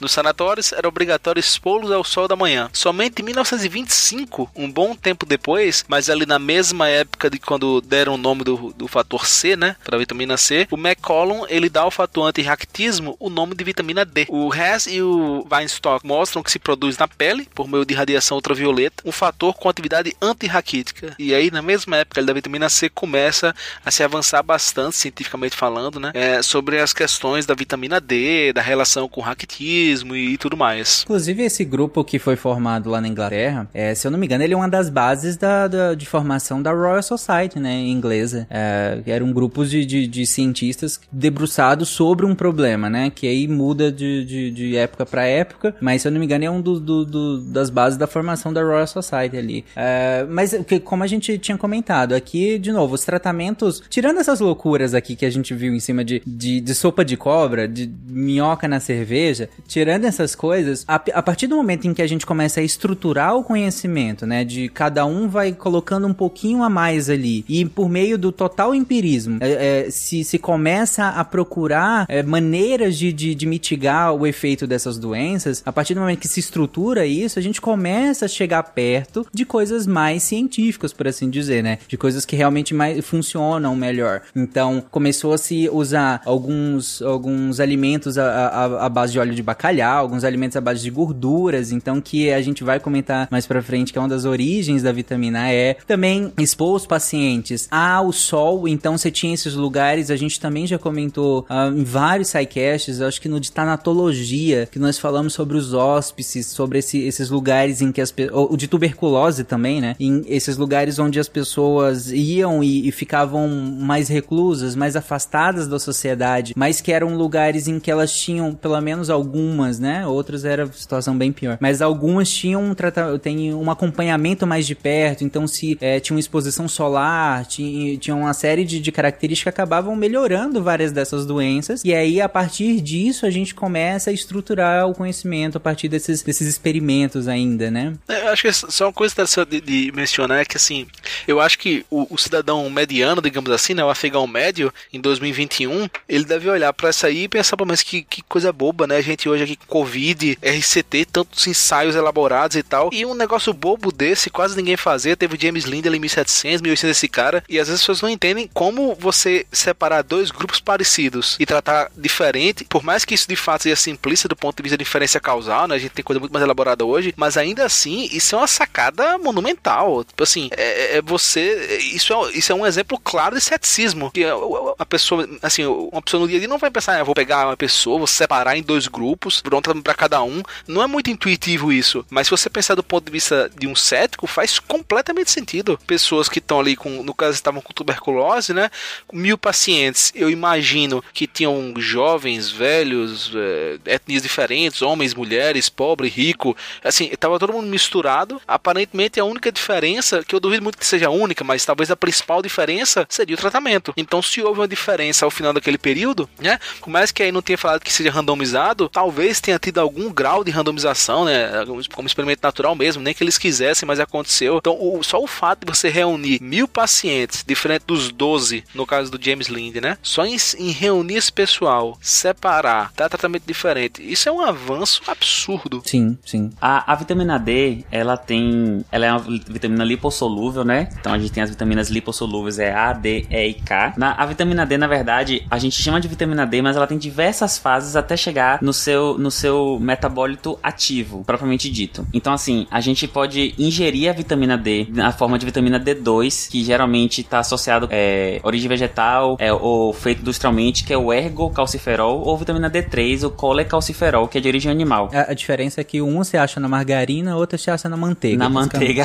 e apesar disso, boa parte da, da nossa vitamina D, ela é endógena. Então, assim, a gente tem uma produção de vitamina, de vitamina D também, chega de, de 60%, 70%. Então, a parte de suplementação alimentar, ela realmente é um, é um comprimento bem pequeno do nosso, do nosso espectro de vitamina D. E o que acontece é que essa vitamina, ela se deposita no tecido subcutâneo da pele e ela é ativada através dos raios ultravioletas. E aí, por isso, é tão importante a gente falar que o sol é necessário para a vitamina D, né? Porque ela, na verdade, ela ativa a vitamina D para ela seguir para os próximos passos é, de, de ativação pelo fígado, pelo rim, enfim. E é interessante porque é, essa, essa faixa de, de ultravioleta, que é um comprimento de onda específico, você tem, por exemplo, dificuldades em. Quanto mais distante do Equador, por conta da angulação, você tem mais dificuldade que esses raios ultrapassem a, a, a, a atmosfera. E aí você tem um déficit naturalmente de vitamina D quando você se afasta da linha do Equador. Então, seja para o norte ou, ou para o sul.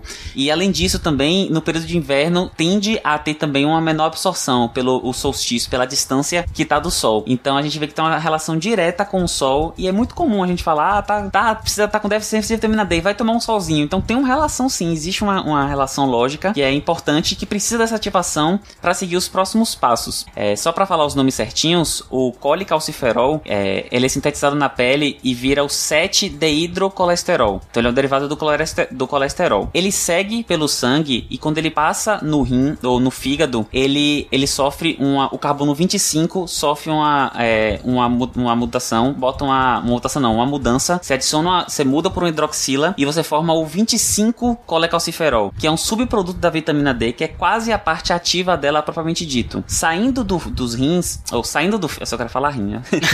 saindo do fígado, você acaba essa. Você tem. Você vai para a parte final de ativação da vitamina D, que ela ocorre principalmente no, nos túbulos proximais do rim. Se lembrou aí, lembra lá do, do cast de rim que a gente fala do túbulo proximal, distal. E aí, nesse túbulo proximal, você tem um mecanismo celular que faz essa ativação e você coloca mais uma hidroxila no carbono 1. Então você tem um 25 colecalciferol, que aí é a nossa vitamina D ativa propriamente dita, né? Aqui vai ter a parte aqui vai ter a, a, a função, é, vamos colocar assim, hormonal mais forte no nosso corpo.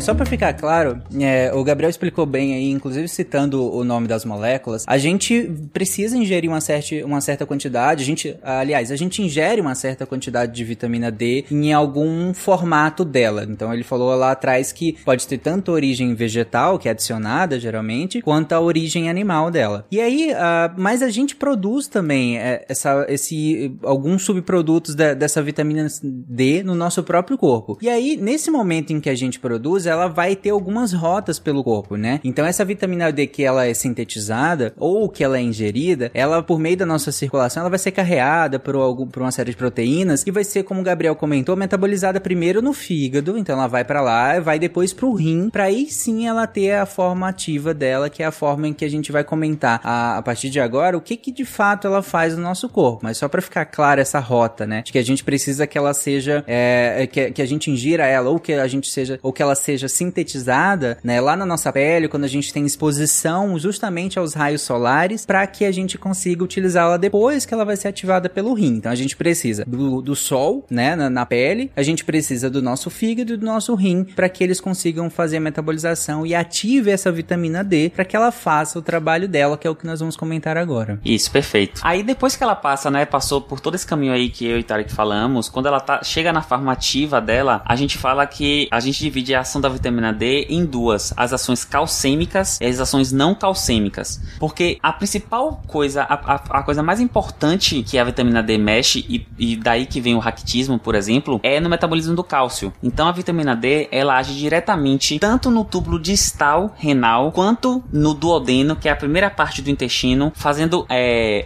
absorção ativa de cálcio. Então você faz, você faz com que o corpo elimine menos cálcio e você retém esse cálcio, que é um fator importantíssimo para construção óssea. Além disso, ele tem uma ação direta nos condrócitos. Condrócitos é, são células que estão presentes em, em, tecidos conjuntivos próximos ao osso e articulação. Então ele tem ação direta é, em condrócitos para também fazer é, osteogênese, que é a formação de, de, de, de, osso, e inibir a quebra de osso. Então ela, ela age, ela é, uma ela é uma vitamina junto com o paratormônio, que é um hormônio que a gente tem na paratireoide, que é uma glândulazinha dentro da glândula. Ela é, são os dois hormônios principais no metabolismo do cálcio e do metabolismo ósseo. Então, assim, vitamina D a gente associa muito a osso, a, a doença, a deficiências de, de osso, a osso quebrado. Então, essa é a principal indicação que a gente tem da suplementação, porque é onde tem a, a, a gente tem o, o, os maiores efeitos. Mas a vitamina D, e mais recentemente, ela vem sendo estudada com outras, outras, outras funções não calcêmicas. E é aí que a gente entra num terreno perigoso da medicina, porque a vitamina D vira meio que uma panaceia. Vira um, é um medicamento contra o câncer, anti-inflamatório, anti-doença cardíaca, e a gente não tem nenhuma evidência forte ainda, na verdade não tem evidência nenhuma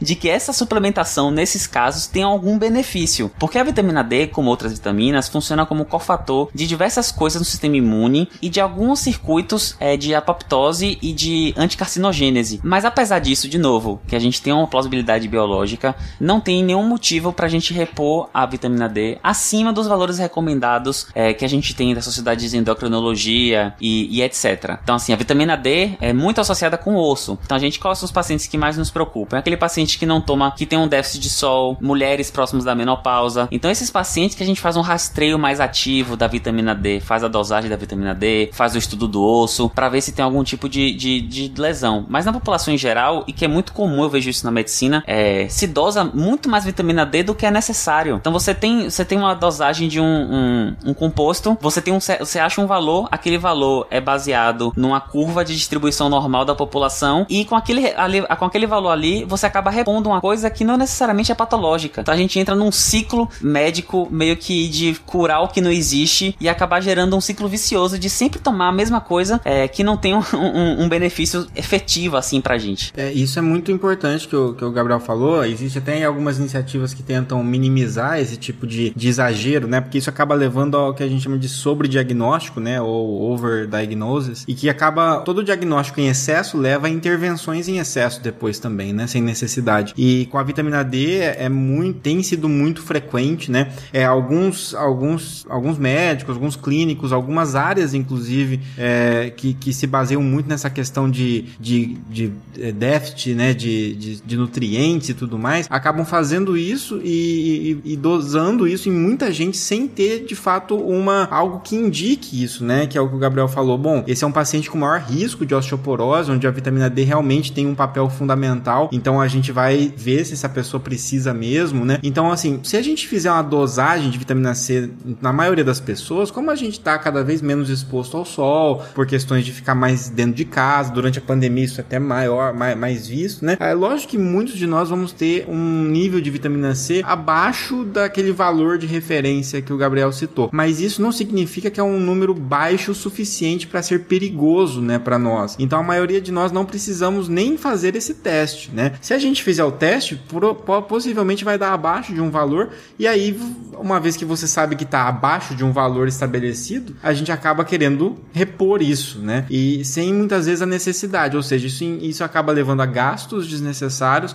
a intervenções desnecessárias que podem acabar levando a, também a, a riscos desnecessários, né? Então a gente volta de novo naquela questão do- dos custos, né? Então algumas iniciativas têm tentado fazer, como a iniciativa Choosing Wisely, né? Que é uma iniciativa de tentar reduzir é, excessos de intervenção, porque isso leva a que a gente chama de iatrogenia, né? Causar mal é, por uma intervenção é, médica, né? E isso acaba tendo cada vez mais sendo recomendado a não sair testando todo mundo simplesmente sem ter uma, um direcionamento, né? Então é importante perceber que na, na área médica o que a gente trata não é exame baixo, né? A gente trata o paciente. O exame ele é algo que vai ajudar a direcionar, mas tem que ser feito algo crítico, né? Então não é porque tem um exame baixo, então eu vou tratar esse exame baixo. Não, tem um paciente na sua frente, ele precisa da vitamina D, mesmo isso estando abaixo de um, de um valor de referência, é perigosamente baixo, né? É, então, e durante a pandemia, com a associação que se fez de vitamina D, melhorando a imunidade, né? Ajudando a você a combater o coronavírus, pronto, aí explodiu, né? O consumo de vitamina D. Nas maioria das farmácias que você for hoje, vai estar lá na, na- no balcão da farmácia, bem na tua frente,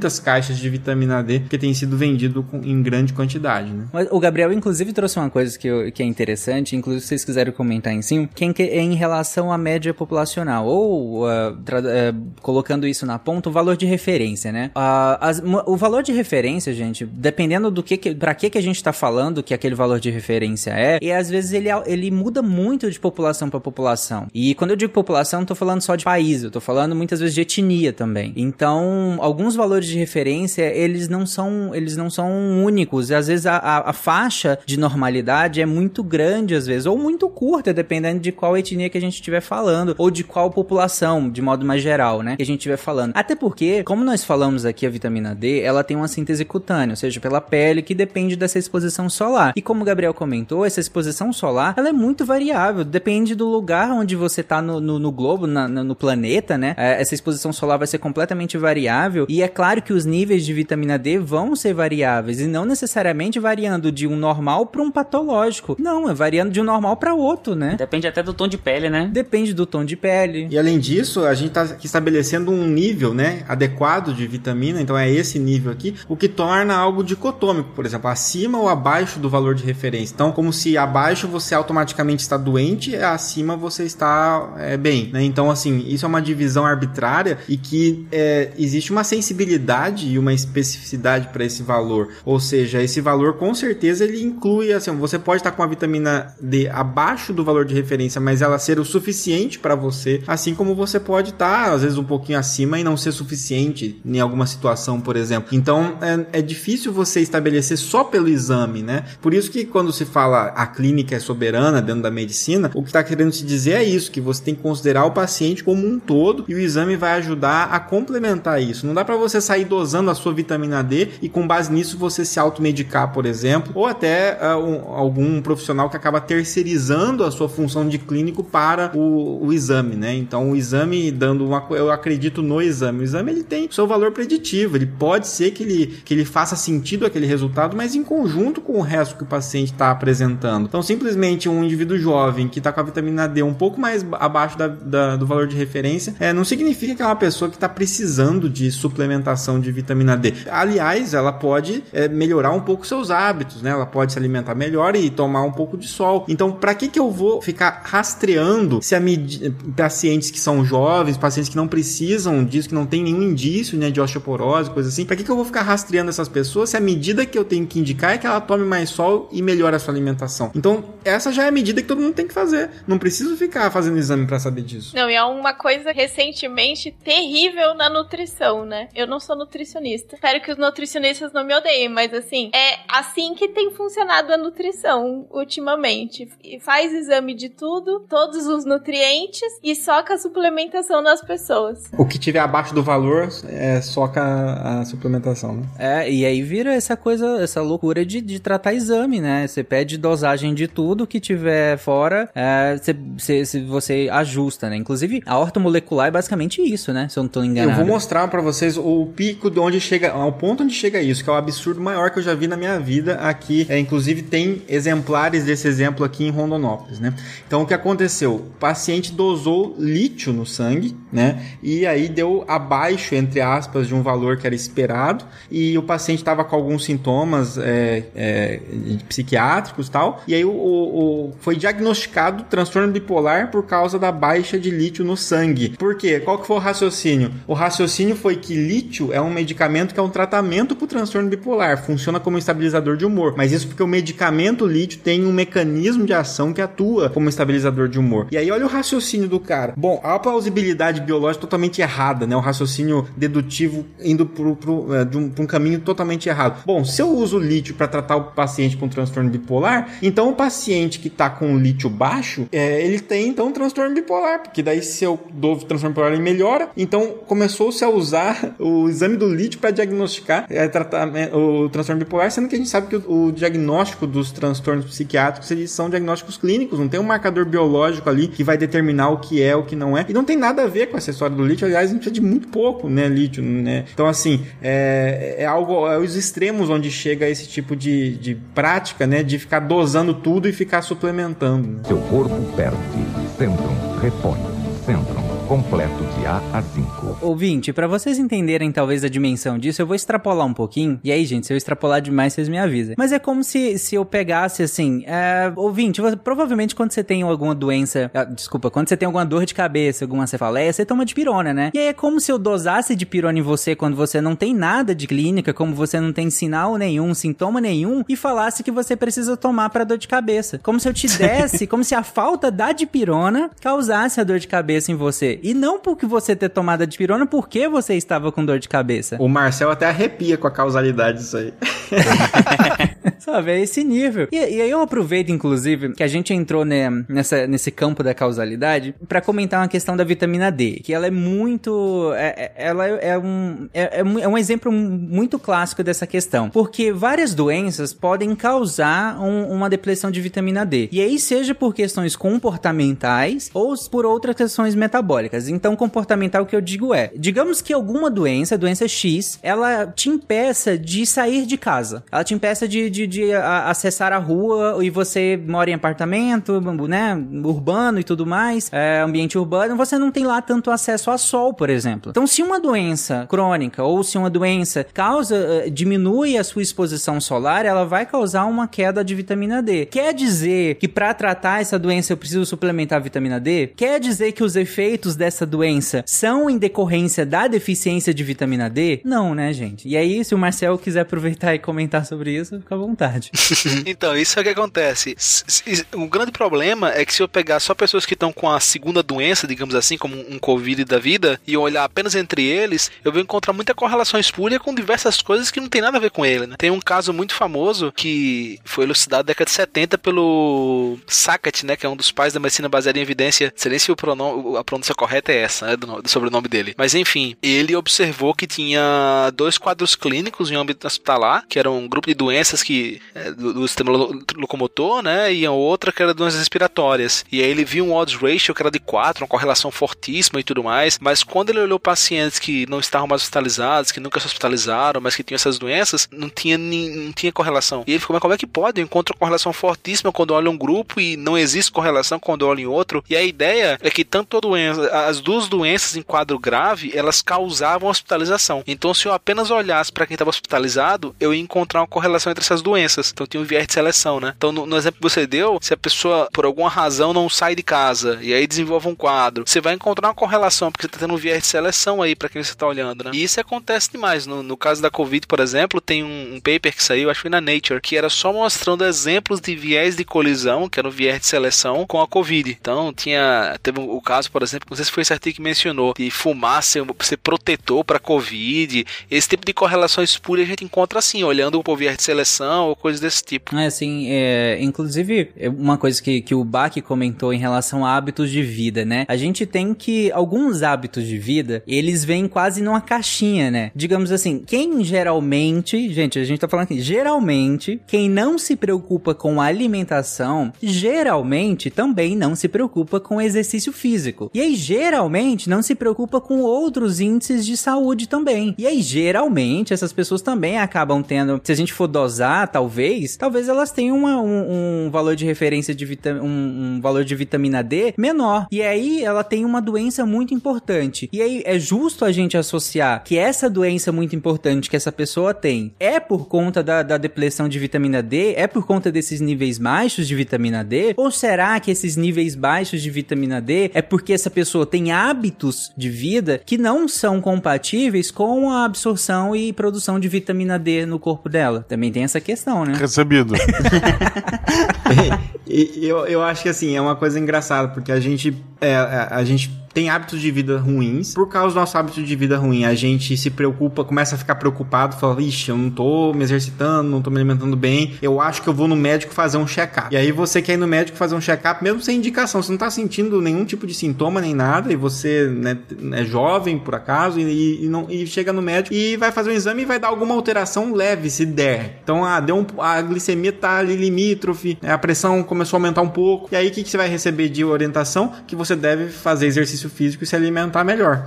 Então, assim, na verdade, você, por ser sedentário, se alimentar mal, você fica preocupado. Daí você quer ir ao médico para fazer um check-up para descobrir que, na verdade, o que está te causando o problema é o seu estilo de vida. Né? Então, assim, é, é algo que é tão circular que não vale a pena esse tipo de rastreio, né? Porque esse tipo de rastreio aleatório, de você sair testando tudo em todo mundo, não, não vai levar a lugar nenhum, né? É circular. Então, por isso que precisa de uma hipótese, né, diagnóstica quando você quer dosar usar uma vitamina, uma vitamina baixa, né? Eu acho, provavelmente, esse paciente, pelo que tá, ele está apresentando, pelo que está se queixando, isso parece, remete, né, à falta de vitamina D. Será que está baixo mesmo? Aí você vai lá e confirma, poxa, tá casando com aquela hipótese que eu tinha. E aí começa a formar um, um quebra-cabeça ali que vale a pena, então, fazer uma intervenção, nesse caso, suplementar, né, repor, alguma coisa assim.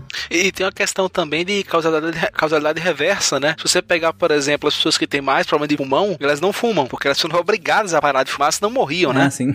Enquanto um bocado de gente que não tem nada fuma que não cai caipora. Se você ignorar a questão do tempo aí, parece que não fumar causa mal. Exatamente. Ou mesma coisa com diabetes. Eu tô aqui me entupindo de coca e não tenho diabetes. Quem tem diabetes não tá tomando coca com a porra porque o médico falou para não tomar. Se você esquecer o tempo aí, não olhar o passado dos pacientes, faz parecer que não tomar coca causa diabetes, ou que não tomar coca faz você ficar mal de saúde. E eu que tô me entupindo de coca aqui, como a gente não tá olhando pro meu futuro, tá achando que faz bem. Você não acompanhou ao longo do tempo, né? Você viu, tirou uma foto Isso. do momento exato que tá ali e começou a fazer inferências de tempo numa foto que é estática, né? Exato. A lição que fica é toma qualquer zero, gente. Pelo menos não, tem esse efeito. Não! Não toma. Ou não toma. É o que eu tô me medicando. Corta só a parte do coca creme de diabetes e manda no grupo da família. É, sim. Só para finalizar essa parte da vitamina D, eu, eu, a gente tinha, eu até coloquei aqui porque eu achei interessante que o ano passado, em 2020, a Associação Brasileira de Harmonização Orofacial, ponto, recomendou o uso de altas doses, eu tô lendo aqui porque é muito legal, recomendou o uso de altas doses de colicalciferol, né, vitamina D3, como estratégia de otimização de imunidade frente ao novo coronavírus. Nisso a Thaís já morreu, né, de otimização de imunidade aqui. É, é um conceito muito louco, mas fica para outro episódio. E aí, em resposta a isso, a Sociedade Brasileira de Endocrinologia e Metabologia e a Associação Brasileira de Avaliação Óssea e Osteometabolismo, elas fizeram uma nota de repúdio, que eu também leio aqui, abre aspas. As possíveis ações extraesqueléticas da vitamina D são temas de interesse científico. Entretanto, não existe até o momento nenhuma indicação aprovada para prescrição de vitamina D visando efeitos além da saúde óssea. Fecha aspas. E aí, depois que eles tomaram nota da, dessa nota, né, da, da, da, Sociedade Brasileira de Harmonização Orofacial, eles inclusive entraram com um processo, né, e a, a, encaminharam o promotor de justiça lá do, da Promotoria de Justiça lá do Rio Grande do Sul e essa associação aí de harmonização teve que, que assinar um termo de ajustamento de conduta e retirar o, esse conteúdo, né, da, das páginas que eles tinham publicado, porque, gente, sério, é um absurdo, né? É, é a cara de pau. Não, que já é um absurdo. O que, que a Associação Brasileira de Harmonização Orofacial exista e dê opinião em Covid. Nossa, é exatamente. Cara, isso é muito complicado. Aqui no. Eu trabalho no Instituto de Pesquisa, né? No Instituto Corri. No começo da pandemia, o médico, acho que é médico laboral que chama, né? Do trabalho, você é fala? É médico do médico trabalho. do trabalho, sei lá. Médico do trabalho. Do trabalho, né? É, uhum. o cara mandou na lista de e-mail dizendo pra tomar, acho que era chá, pra combater Covid. pô, esse cara foi descascado, pô. Só tinha cientista e ele na lista de e-mail. Deu uma maior confusão. Aí eu tinha até esquecido isso. Aí chegou uma colega nova no, no, no grupo, foi fazer a consulta, né? E falou que tinha muito dores nas costas. Aí ele recomendou ela ir pro médico. Quando ela foi ver, era. Esqueci o nome da, da, da, da resenha, mas é que, você, que o pé tem todo o corpo humano. Foi uma massagem no pé, cura câncer, cura tudo. é, é, Com- Reflexologia, É, sei lá, né? reflexologia, é isso mesmo. Pronto, aí ela, quando ela foi ver, rapaz, ela comentou no almoço, pô, o cara me mandou ir pra um reflexologista, fiz, ah, rapaz, lembrei quem é o cara. É o que mandou a gente tomar chá contra a Nossa. Covid. Só, só a título de, de informação, era chá de quê, Marcel? Cara, eu não lembro, mas eu acho que era, era chá de, de- Ai, não lembro agora. Mas era chá, era. Acho que ele falou suco de laranja também. Não, eu acho que às vezes podia ser até qualquer chá. Porque eu vi um que era assim: o simples fato de você lavar a sua garganta com uma água Ah, quente nossa. já funcionaria, entendeu? Então nem Tá importa qual chá é. então. Então o chimarrão resolvia. Sim, Olha também, né? ninguém no sul, na Argentina, no Uruguai, não, ninguém pegaria. Não. Porque a garganta constantemente sendo lavada. Mas isso é só é, o conceito da plausibilidade biológica levado para um lado onde, onde não se existe conhecimento sobre o assunto. Onde não existe nem plausibilidade. né? Então, mas assim, a ideia, de- a ideia crua, né, de, uma, de alguém que não conhece a- bem a biologia, é tentando fazer um raciocínio de plausibilidade biológica segundo a sua concepção limitada da- dessa biologia. Só que o que a gente às vezes não entende é que a, no- a nossa concepção de, da biologia humana, por mais complexa que a gente se- que seja, nunca é exatamente a realidade, porque faltam muitos mecanismos. Então, sempre existe uma limitação para essa plausibilidade biológica. Em alguns casos ela é absurda, porque não está se levando em, conta nem aquilo que a gente já sabe, que é esse caso aí, e às vezes leva em conta aquilo que a gente já sabe, mas aquilo que a gente já sabe não é tudo que existe, né? É o jeito educado de falar, baseado em vozes da mente da pessoa, né? Tipo, É, fonte O Arial complicado 12. é porque é muito tentador, né? É, sim, Tentador. sim. Você escuta uma explicação. Não, ima- imagina, sim. eu lembro no começo da pandemia teve um, um cara que falava que era químico, um cara careca, né? Num vídeo do WhatsApp.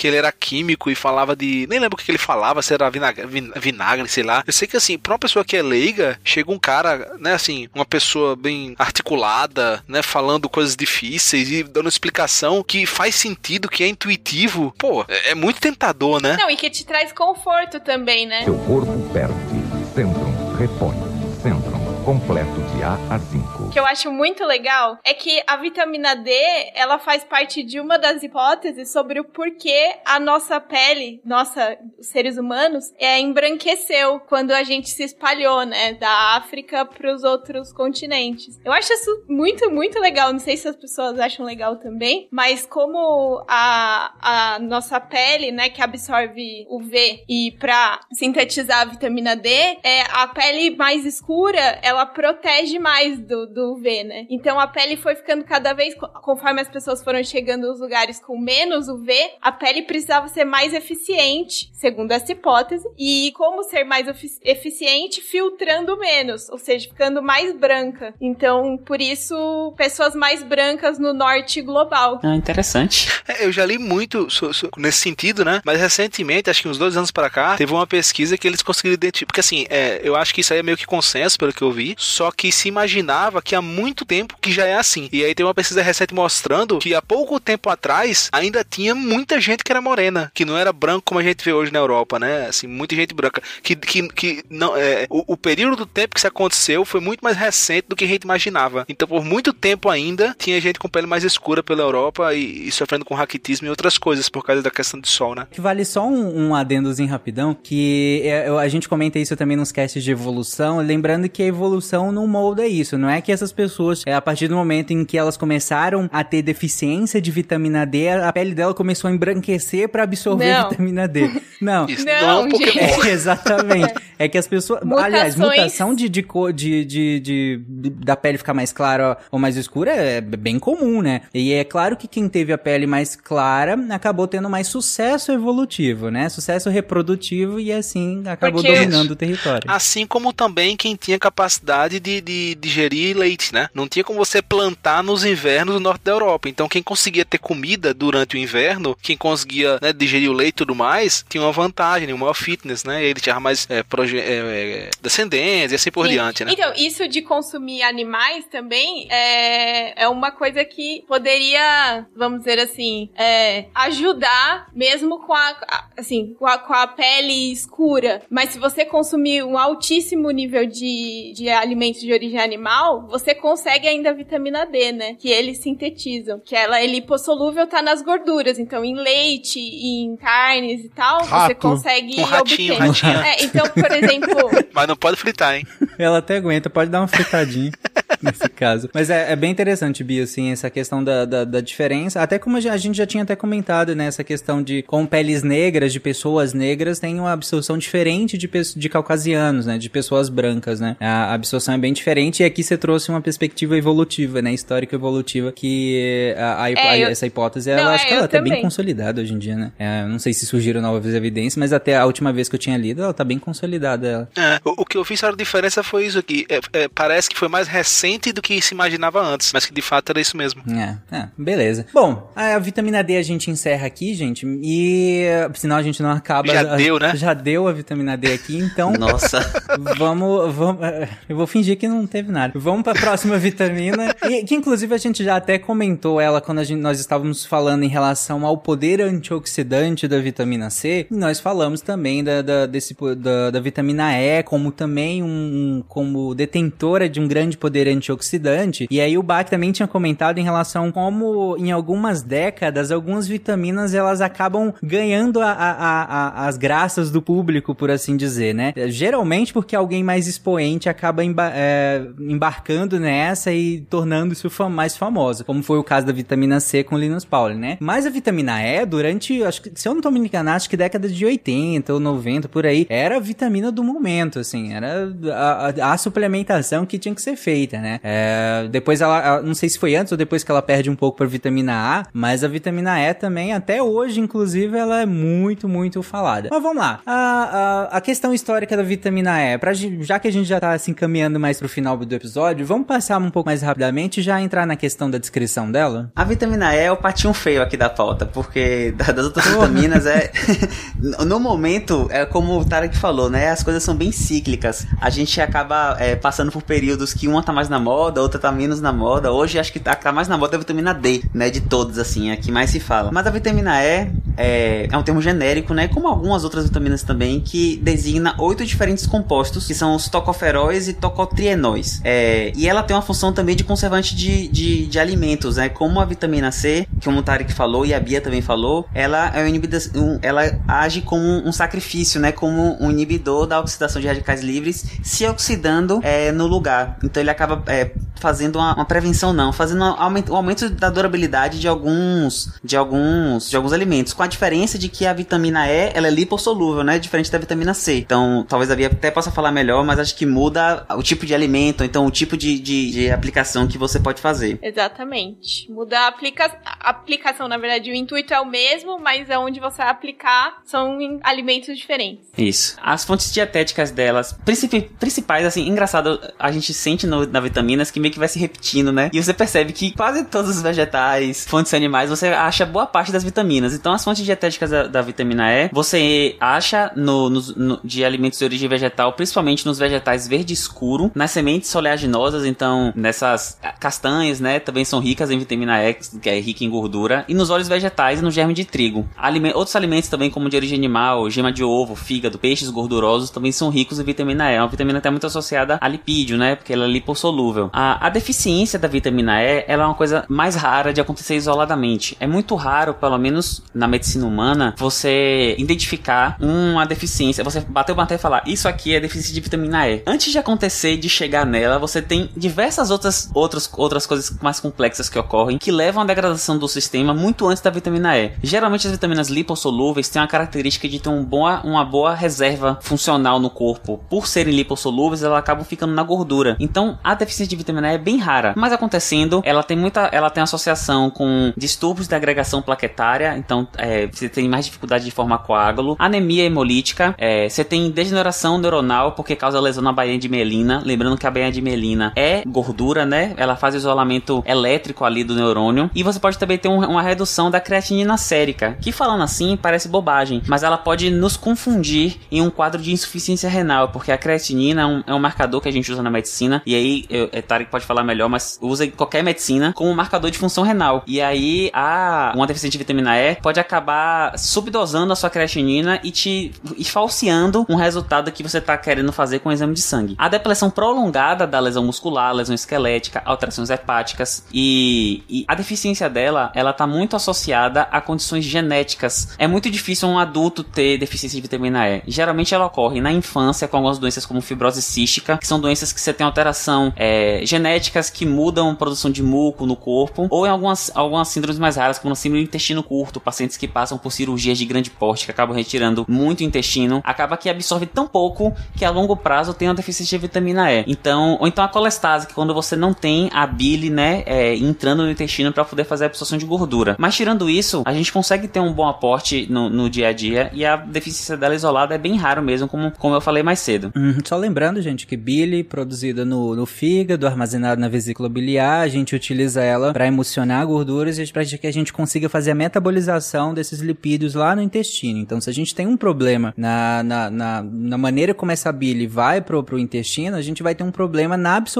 de gorduras. E se a gente tem um problema na absorção de gorduras, a gente tem um problema na absorção de vitamina E, né? Por consequência disso. E aí acho que é interessante é, é, em questão da vitamina E, porque quanto mais a gente diz que a deficiência é rara, mais a gente tem um risco de nenhum benefício de suplementá-la sem necessidade, né? Então, se até aquelas cuja a falta é mais comum, mais recorrente e que pode de fato provocar algum prejuízo, se nem essas a gente deve sair suplementando sem necessidade, outras como a vitamina E, menos ainda, né? Então, assim, é, e, e por, por, algum tempo ficou em, na moda mesmo, como foi falado, mas depois de um certo tempo, a, a, alguns estudos vieram à tona mostrando que, na verdade, o excesso, né, a suplementação de vitamina E, é, trouxe em alguns casos prejuízo, além de não trazer benefício, né? Então, acho que a vitamina E, ela, ela saiu realmente de, de queridinha para de certa forma, mal vista nesse trajeto. Mas agora ela é queridinha dos produtos de pele, então o mercado está garantido. É verdade, né?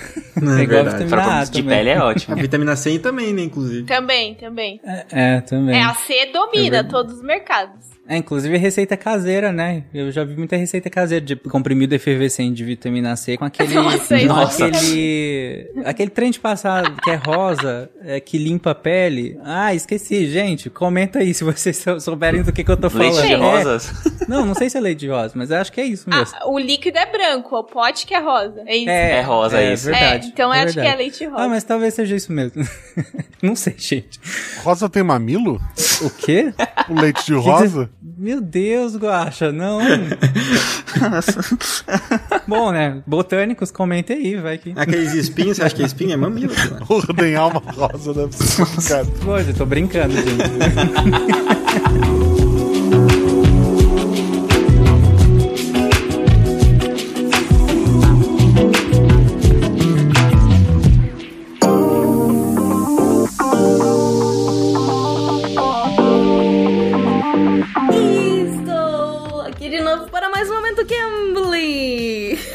嗯。Sim, senhoras e senhores, estou aqui mais uma vez para falar de Black Friday, que a Cambly ficou louca. Temos, gente, mais promoção de Black Friday. Se você tá aí ouvindo dia 12, que é quando sai o SciCast, na sexta-feira, você tem até domingo, dois dias aí, para você entrar em cambly.com, C-A-M-B-L-Y, e colocar o nosso código SciCastBF ou SciCast BF Kids, BF de Black Friday, para você conseguir ganhar 60% de desconto nos planos anuais. E, e, e duas semanas, duas semanas de bônus. Ó só, ó só, a primeira semana foi um mês de bônus, aí a, depois passou para três semanas de bônus, agora são duas semanas de bônus. Você corre, você corre antes que isso acabe, tá bom? Vamos então falar de vitaminas. É uma das coisas mais legais do Cambly, é a gente achar gente de tudo quanto é área. Então lá foi a Débora e colocou um farmacêutico, né, procurando alguém que gostasse de falar de farmácia. E achei o Gary. Gary é um senhor muito simpático e muito divertido. Claro que eu, pra variar, morri de rir, mas ele foi me falar. Eu perguntei, né, o que, que você pode me falar de vitaminas e tal, e achei muito interessante, porque ele traz, primeiro, a questão das diferentes opiniões a respeito de uh, vitaminas, que vão ter médicos que vão falar que vitamina é bom, mas que não são todos os médicos que concordam que vitamina é, é bom, que eles não vão prescrever vitamina, não é mesmo? Então, um aspecto que eu queria chamar a atenção de vocês é como ele se refere aos médicos, porque ele não fala doctors, ele vai falar physicians. Então, escuta aí o trechinho em que ele fala dos physicians e você me diz depois quais são as duas vitaminas que ele diz que você deve tomar,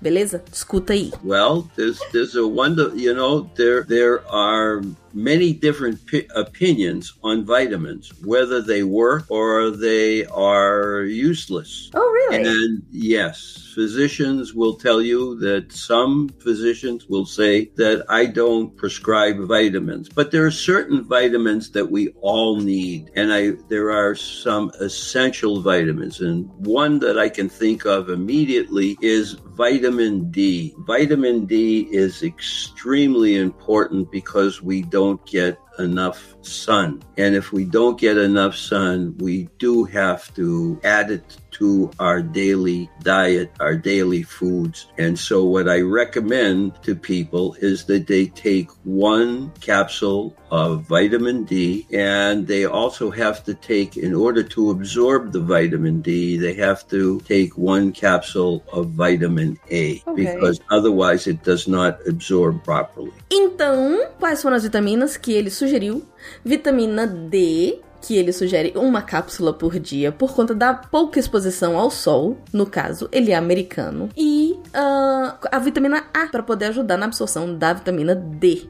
Achei muito legal. E aí depois vou botar outro trechinho aqui para vocês, só porque eu achei interessante é que ele traz uma vitamina C específica. E aí é um nome que eu nu- nunca ouvi na vida, então eu peço para ele repetir e ele fala: "Vou escrever para você no chat". Então é muito legal que no Cambly não é só vídeo, você tem a opção do chat. Então não interessa o nível que você tem de inglês, porque você sempre pode pedir ajuda, você vai sempre ter a opção de escrever, de pedir para que o, o professor escreva alguma coisa que você não entendeu. No meu caso, o nome da vitamina C que ele falou é Citrus biflavinoide. Acho que é isso, tô traduzindo da minha cabeça aqui. Ele fala Citrus biflavinoids, eu acho. Enfim, escuta aí o trechinho só para vocês verem. The other thing in is uh, citrus biflavonoids, vitamin C, but it's a specific. It's a specific kind of vitamin C. Can you, Uh, can you say the name again? I don't, I'm not sure yes. I'll spell it for you. Yeah, sure. Okay, Thank you. citrus flavonoids. And those are very healing to the tissue of the body. When you have a cold, you have a great deal of tissue breakdown. And so consequently, it is important to take citrus, citrus biflavonoids uh, because they give you a much better repair of the of the uh, of the cell tissue than just typical chemical vitamin C. E é isso, pessoas! Vitaminas na Cambly!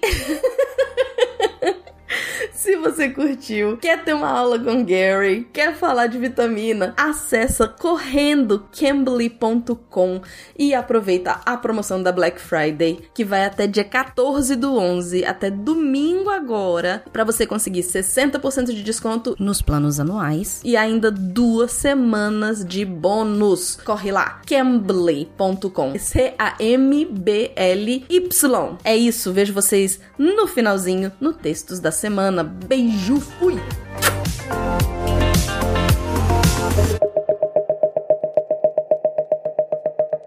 Que a Sociedade Brasileira de Cardiologia, ela inclusive não recomenda, né? Porque a vitamina E ela foi muito, muito utilizada nesse sentido, né? Foi muito prescrita, inclusive, nesse sentido, né? De prevenção de doença cardiovascular. É, e a própria Sociedade Brasileira de Cardiologia não recomenda suplementação de vitamina E para prevenção de doença cardiovascular. E é nível de evidência A, né? Segundo a, as, as mais recentes diretrizes da, da, da SBC. É, inclusive, eles até falaram que o, o potencial benefício da vitamina E, reduzindo né, o risco de doença cardiovascular, seria relacionado à capacidade dela antioxidante, óbvio, e também uma hipótese que ela diminu que ela modificaria a LDL. Acho que quem já fez algum exame aí já deve ter visto o LDL, o HDL, que são maneiras de se transportar os lipídios pelo nosso corpo. Então, se você modificaria o LDL, que é o que a gente chama de, de, de colesterol ruim, né, que o pessoal geralmente chama, em contrapartida o HDL seria o colesterol bom, mas se você modifica o LDL, você diminuiria a formação de placas de ateroma na, na, no, no, sistema cardiovascular. É, na, e aí, se você reduz essa formação, você tem menos eventos cardiovasculares em consequência disso. Só que nos estudos, e aí, claro, todos os estudos que a gente está citando aqui, inclusive, vão estar tá no post, viu? É, nos estudos que a própria Sociedade Brasileira de Cardiologia divulga, não foi achado nenhum benefício, não mostrou nenhum benefício do uso da, da vitamina E. É, tem até estudos que, que, que eles fizeram com vitamina E associado à vitamina C em dias alternados ali. Tem estudo de 8 anos com mais de 14 mil indivíduos e não reduziu a incidência de, de infarto ou de acidente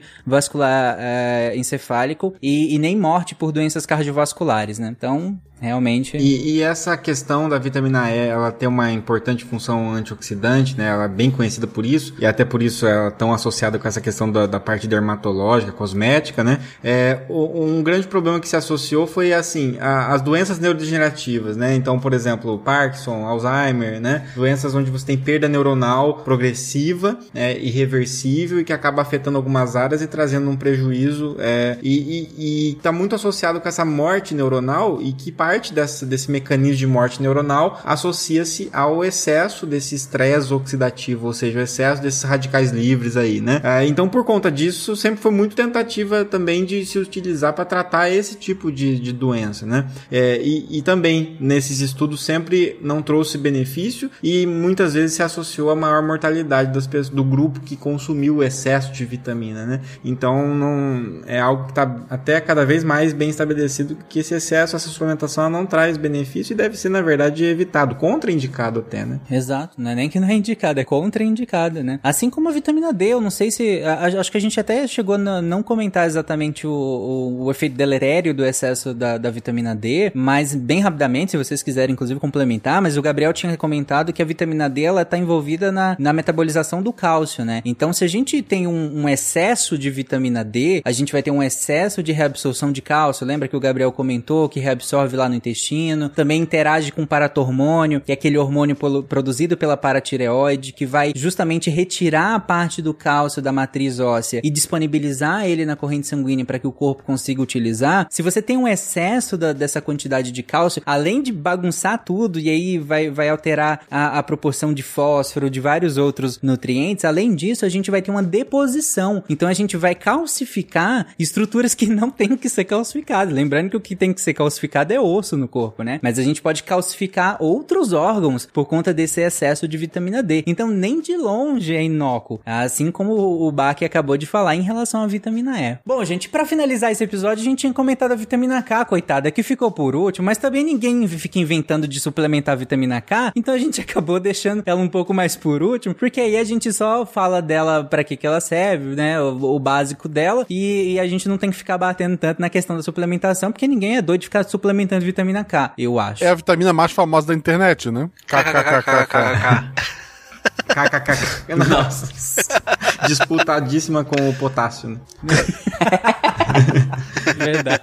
Bom, a vitamina K foi descoberta então por Henrik Dam em 1929 como um fator anti-hemorrágico que seria capaz então de reestabelecer perturbações sanguíneas observadas em galinhas alimentadas com dieta livre de gordura. Ó, de novo as galinhas ajudando a ciência, hein? Exatamente. Obrigado, galinhas. E aí depois em 1939, Dan na Dinamarca e Doise, acho que se fala assim, não sei qual é o Doise. Em St. Louis, né? É, em St. Louis, isolaram a vitamina K1 da alfafa e determinaram a sua estrutura exata, né? Tem um nome comprido que a gente não, não vale a pena a gente citar Sim. aqui. Não, e posso só falar uma coisa?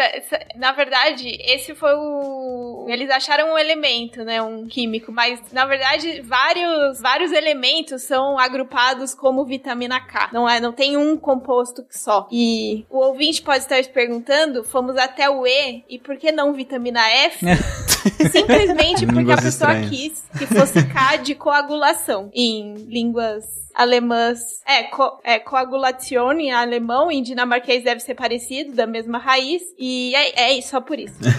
E, e aí, é uma coisa importante citar essa questão da, do- da coagulação sanguínea, né? A gente tem os fatores de coagulação. E os fatores de coagulação, quando eles são sintetizados pelo fígado, e a gente tem vários fatores que vão se ativando numa cascata de coagulação, que no fim das contas é quem vai converter o fibrinogênio em fibrina, que é uma rede que vai deixar mais preso, né, as, as plaquetas que se agregaram. Então, para você formar de fato o coágulo, precisa muito da- desses fatores de coagulação. E esses fatores de coagulação, eles precisam, quando eles eh, terminam de ser sintetizados no fígado, eh, eles precisam ganhar uma atividade biológica, né? A vitamina K é fundamental nesse processo de conferir eh, esse processo final de atividade biológica para esses fatores de coagulação. Então, se você não tem ou se você tem uma deficiência da vitamina K, é que ela costuma ser rara, na verdade, é, numa população saudável, né? É, isso pode acabar é, fazendo com que esses fatores de coagulação não consigam ter a sua função biológica completa. E se ele não tem a função biológica completa, ele não consegue, no fim das contas, daquela cascata, formar essa rede de fibrina e aquelas plaquetas que se agregaram, elas ficam agregadas, mas ficam de uma forma muito frouxa. Então é fácil soltar e, e, e- e você ter, no fim das contas, uma, uma- sangramentos, né? Hemorragias. Então ela tem a sua importância, lógico, né? Dietética. Ela é, ela recebe, ela pode ser consumida principalmente em vegetais, né? De folhas escuras e tudo mais que a gente já conhece, é espinafre, etc. Mas também ela é produzida por bactérias, né? No caso, a microbiota nossa. Então, no caso, eu que sou um péssimo consumidor de, de folhas, né? E, e então, assim, minha dieta é ruim, não é modelo pra ninguém. Mas, assim, eu não tenho sangramentos espontâneos. Por quê? Porque a, a microbiota também colabora com isso. E aí, a gente, é, o interessante dela, é, farmacologicamente falando, né? É que ela é alvo farmacológico, na verdade.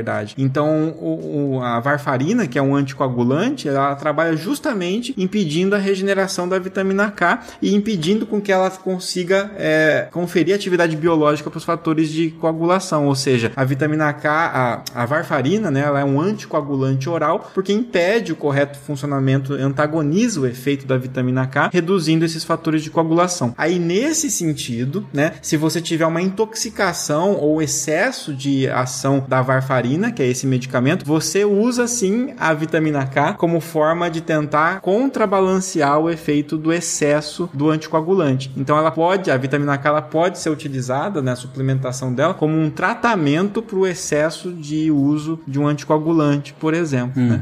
Ou uso proposital, né, Bach? No caso das intoxicações é, criminosas ou propositais por raticidas anticoagulantes, né? Sim, os, os raticidas, é, eles têm essa função, né? Eles têm esse componente anticoagulante porque ah, e, e pode acabar tendo uma intoxicação ou intencional, né, por envenenamento, ou acidental, né, no caso de, de crianças que por acaso possam ingerir esses raticidas, né? Uhum. E animais domésticos também, acontece com, com muita frequência, inclusive. Uhum. Ah, e uma coisa importante é que aí você vai ter, por exemplo, interações medicamentosas, né? Como a microbiota ela produz a vitamina K, se você está fazendo uso de um anticoagulante que já atua na vitamina K, né? Impedindo o funcionamento correto dela, e você passa a fazer uso de outros medicamentos que interferem na microbiota, por exemplo, um antibiótico de amplo espectro, que além de matar as bactérias que você precisa combater, também mata as bactérias que ajudam na produção da vitamina K, você pode aumentar o risco de sangramento, por exemplo, né? E sem estar falando aqui de, de dieta, né? E aí as alterações na dieta, o consumo dietético de vitamina K vai ser importante, a regulação dele para o paciente que consome esse tipo de, de é, medicamento, né? Não que você deva incentivar um, o uso ou, ou privar o uso, mas aquele paciente vai ter a sua dose ajustada com a sua própria dieta. Se ele muda radicalmente a dieta, o consumo da vitamina K, isso muda também a, o, o, o efeito né, da, da varfarina nessas pessoas. Exatamente. É interessante o, o- a reação com a varfarina. A vitamina K é uma das, das vitaminas mais legais pra mim, porque ela tem realmente ações mais diretas. A gente usa na, na prática clínica, não só pra. A gente, na verdade, não usa pra uma, uma suplementação. A gente usa ele com algo terapêutico, né? Com uma- um, um, um, reversor ali, um antídoto, entre mil aspas, da varfarina. A varfarina, que é um anticoagulante, como o Bach falou bem, ele é muito utilizado pra pacientes que fazem troca das válvulas do coração, ou fibrilação atrial, ou pacientes que não têm condições de usar os novos anticoagulantes orais para outras condições, né, que são medicamentos mais caros. E a varfarina é um remédio que a gente tem uma faixa terapêutica laboratorial. Então, a gente seguia para saber se ele está terapeuticamente funcionando através do valor do tempo de protrombina. E aí é interessante que os pacientes que usam varfarina têm, acompanham ambulatórios específicos para ajuste de dose de varfarina. Porque como o Bach falou bem, a alimentação do paciente pode interferir. Então, quando o paciente começa a usar, a gente precisa ir ajustando bem fino para que ele que ele fique na faixa terapêutica e não tenha nem uma redução da faixa, ou seja, não está sendo um efeito anticoagulante, nem um aumento que tem um risco de sangramento, que aí é, é, a longo prazo pode aumentar o risco de sangramento, até ter sangramentos intracranianos mais graves. E outra coisa legal da vitamina K é que ela é, eu acho que é a única vitamina que a gente suplementa, em, suplementa não, que a gente faz em todo ser humano que nasce. Então, quando o bebê nasce, ele recebe logo duas picadas para aprender que a vida é difícil. Uma é a hepatite B e a outra é a vitamina K, porque a gente, nós, a gente nasce com cerca de 50% do fígado ainda não funcionante. Então, pra, pro- de, de maneira profilática, foi visto com diversos estudos que o uso da vitamina K ao nascer é, meio que segura a onda de sangramentos, né, até o fígado se constituir ali no segundo ou terceiro dia. Então, é natural, é até bem amarelinho assim o líquido. O bebê nasce, você pega uma coxa, você faz a hepatite B, na outra coxa você faz a vitamina K. Então, uma coisa que eu acho interessante é, eu acho que os dois episódios de vitaminas foram bem interessantes, né? Eu trouxe bastante informação, mas só pra mostrar como é relevante a- a- essas contribuições na área de vacina, eu tava checando aqui, 17 cientistas que fizeram grandes contribuições na área de vitaminas receberam Nobel. Caraca. E desses 17, 10 receberam o prêmio Nobel especificamente pelas suas contribuições na descoberta das, da- da- das, das vitaminas, da estrutura e, e assim por diante, né? Então não só é uma área interessante, como a própria ciência deu o devido valor a ela, né? 17 cientistas que trabalhavam com vitaminas foram agraciados com o prêmio Nobel. E ainda tem bastante letra no alfabeto, né, gente? Dá pra descobrir ainda, tem, tem- Olha aí, tem espaço ainda. Quem quer o Nobel, procura uma letra. É, exceto o cara que sacaneou, né? Vinha todo mundo bonitinho ali, A, B, B. Aí, aí veio um e, como a Bia colocou, o cara resolveu que era K. Porque era de. Pô, estragou o rolê Mas todo. tem que ser um zoeiro, né? KKKKK. Me lembra aquele livro que tinha uma capa com umas frutas assim que vendia que já era medicina alternativa de A a Z. de A a Z, nossa. Alfabeto do demônio. Não, não, eles, eles põem de A a zinco. É, esse é de vitamina vendendo vitamina. Eu já vi de A a. Essa é zinco. vitamina. De A a zinco. É verdade, que é pra, porque, né, pra não ficar só na, na questão da vitamina, né? Põe de A a zinco. que É pra já- mostrar que tem todos. Do A ao zinco. Tudo que você não precisa suplementar num único frasco. Seu corpo perde. Centrum repõe. Centrum completo de A a 5. Bom, gente, que com essa mensagem a gente finaliza o episódio. Acho que eu não preciso nem, nem comentar. A gente passou por todas as vitaminas possíveis aqui. E esse episódio, ah, especialmente, ficou, ficou bem legal porque a gente não ficou só na, na questão das vitaminas, mas pegou muitos temas adjacentes às vitaminas, que é óbvio que a gente ia falar em rela- relacionado à suplementação. Eu realmente espero que todo mundo que ouviu o episódio passado e esse episódio tenha entendido o nosso ponto em relação à suplementação, em relação a como a gente coloca a importância da suplementação no caso das doenças carenciais e no caso de algumas políticas públicas, como nós citamos no episódio passado, e aí entra em coisas que nós citamos hoje. Afinal, o benefício que a gente consegue com essa suplementação como política pública é, é realmente muito importante, é massivo. É por isso que a gente utiliza. Então, em nenhum momento a gente só tá atacando a suplementação por assim dizer, de, de vitaminas, mas a gente colocou sempre o papel extremamente importante delas aqui dentro das carências, dentro das doenças carenciais ou dentro das, das políticas públicas de suplementação baseado em evidência científica, ok? Então eu, eu realmente espero que todo mundo tenha entendido o nosso ponto que a gente quis trazer aqui a, a, até agora. Que lembre o que o poeta nos dizia, aquele que defendia vitamina desde a década de 90, na hora de deixar seus comentários no, no post. D2, mas mantenha o respeito. Embora a vitamina dele seja outra, não foi trabalhar nesse.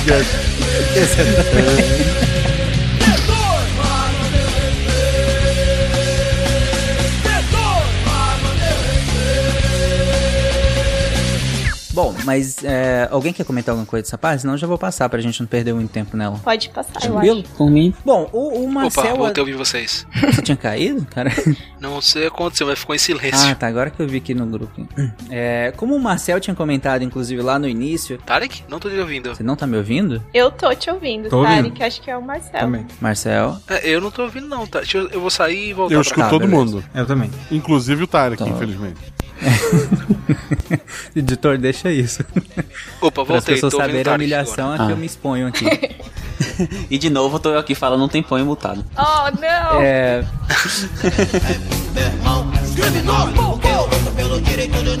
Só citar, gente, rapidão. É só. Cadê Marcel? Você, você, Marcel, que. Tô cortando a unha aqui com o microfone mutado. Nossa! Porra, Marcel. Editor, pega essa parte e bota no final. Eu Esse é aqui profissionalismo. no DVD.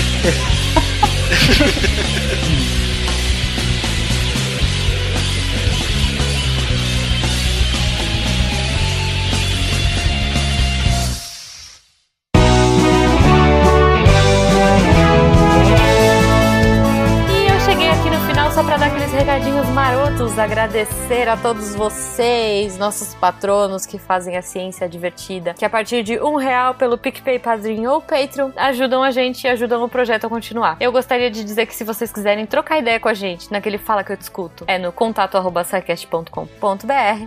Se for pelas redes sociais, arroba Portal Deviante no Twitter e no Instagram. E, claro, o jeito que a gente mais gosta é aqui pelo post mesmo. Você clica no site do Deviante, entra no episódio de hoje, rola até o final lá e coloca o seu GIF, sua dúvida, sua sugestão e a gente vai ah, trocar ideia com você, tá bom? Os participantes estão sempre de olho aí pra interagir. Eu queria agradecer também ao Cambly que ah, apoia a gente também, que tá aqui agora nesse novo formato. Eu espero que vocês gostem. A gente tá fazendo com muito carinho. Eu e a Debbie agora nós estamos nos revezando aí. Eu tô achando uma experiência muito divertida, muito gostosa. Espero que vocês gostem também e que isso inspire vocês a, quem sabe, trocar ideia aí com os professores que a gente tá falando. E se a gente tá recomendando, gente, é porque eles são gente boa, eles são divertidos e vocês vão adorar conhecer, tá?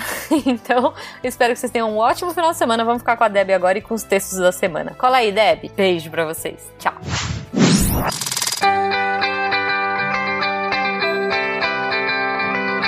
Quem das pessoas semana vai daqui vai fechar? Eu li! Que maravilha, anime! E aí, o que, que a gente teve essa semana? Segunda teve texto O Pensador ou Poeta de Rodin e é um texto do Matheus Barreto de Góes. E assim, é muito bom, é muito bom. Ele vai falar daquela estátua, sabe? Assim, que fica assim pensando, pensando. Gente, os textos do Matheus são incríveis. Matheus é mais um redator que entrou a parte do meu chamado de pessoas da- das artes para escreverem sobre artes. Matheus é arquiteto e escreve sobre arte de, de maneira incrível. Corre lá para ver o texto do Matheus. Na terça, a gente teve texto do André Trapani. Meu braço direito, meu braço esquerdo. o texto dele é Precisamos falar sobre a prova, o papel das avaliações. E aí ele vai falar dos vários tipos de avaliação, tá muito, muito, muito bom. Na terça teve. Ou não, na quarta. Na quarta. É, vocês confundiram porque na verdade tá na minha hora de falar, né? Então vamos lá. Na quarta teve texto da Karen Colby, o churrasco nosso de cada dia e antibióticos, uma relação invisível. o texto da Karen, pra variar, tá incrível. Ela vai falar dessa relação que eu não imaginava, nunca tinha parado pra pensar, na verdade, né? Sobre o churrasco e os antibióticos. Também tá valendo muitíssimo a pena. Quinta-feira teve texto do maravilhoso incrível Luiz Felipe Figueiredo, a revelação do espírito livre e genuíno Schopenhaueriano na persona de Ryuga Neji. Eu espero ter falado certo o nome deste anime. é, tá incrível. O Felipe consegue fazer essas relações maravilhosas com música, com filme, com anime. Eu sou muito fã, muito fã dos textos do Felipe sobre filosofia. Uh, na sexta, anime. Na sexta eu adoro falar dela porque ela é muito incrível. Teve texto da Dani Almeida. Precisamos falar sobre resiliência. Gente, o texto da Dani, claro. E, e, e sempre. Não canso de falar o quanto ela é incrível. Tá maravilhoso. Todos esses textos você encontra em www.deviante.com.br. E se você tem interesse em se tornar um redator deviante, é só mandar e-mail para contato@saicast.com.br. Não vai embora ainda. Você que é patrono, você chegou a ouvir o Derivadas dessa semana. Derivadas dessa semana teve a explicação de como você consegue concorrer ao livro do nosso André Bach sobre ciências forenses, sobre exames toxicológicos. Então, se você não ouviu, corre lá para ouvir para você poder concorrer. Só tem uma semaninha aí para você concorrer ao prêmio do livro, ao sorteio do livro. E, aproveitando que eu estou falando de derivadas, vamos ler um uh, comentário do, do cast anterior para vocês poderem se uh, empolgar, entendeu? E voltarem a falar com a gente pelos comentários. Na semana passada, que a gente teve a semana temática, a gente teve um comentário do José Hélio. Ao ouvir do aniversário do SciCast, lembrei das pessoas que já passaram por aí e principalmente do Silmar. Penso que ele estaria muito orgulhoso do que o projeto se tornou. José Hélio, muito obrigado pelo comentário a gente assim espera, porque a gente investe muito nesse trabalho, a gente acredita muito na proposta do Portal Deviante, uh, na proposta do Silmar. Então a gente realmente espera que uh, ele estaria muito feliz com o resultado que a gente tem hoje. Agora sim, aqui é a Debbie Cabral, editora do portal, apagando a luz da Torre Deviante. E o Nime! e o Nime. Se a ciência não for divertida, tem alguma coisa errada. Tem que ser divertida. A coisa mais divertida que tem é a ciência.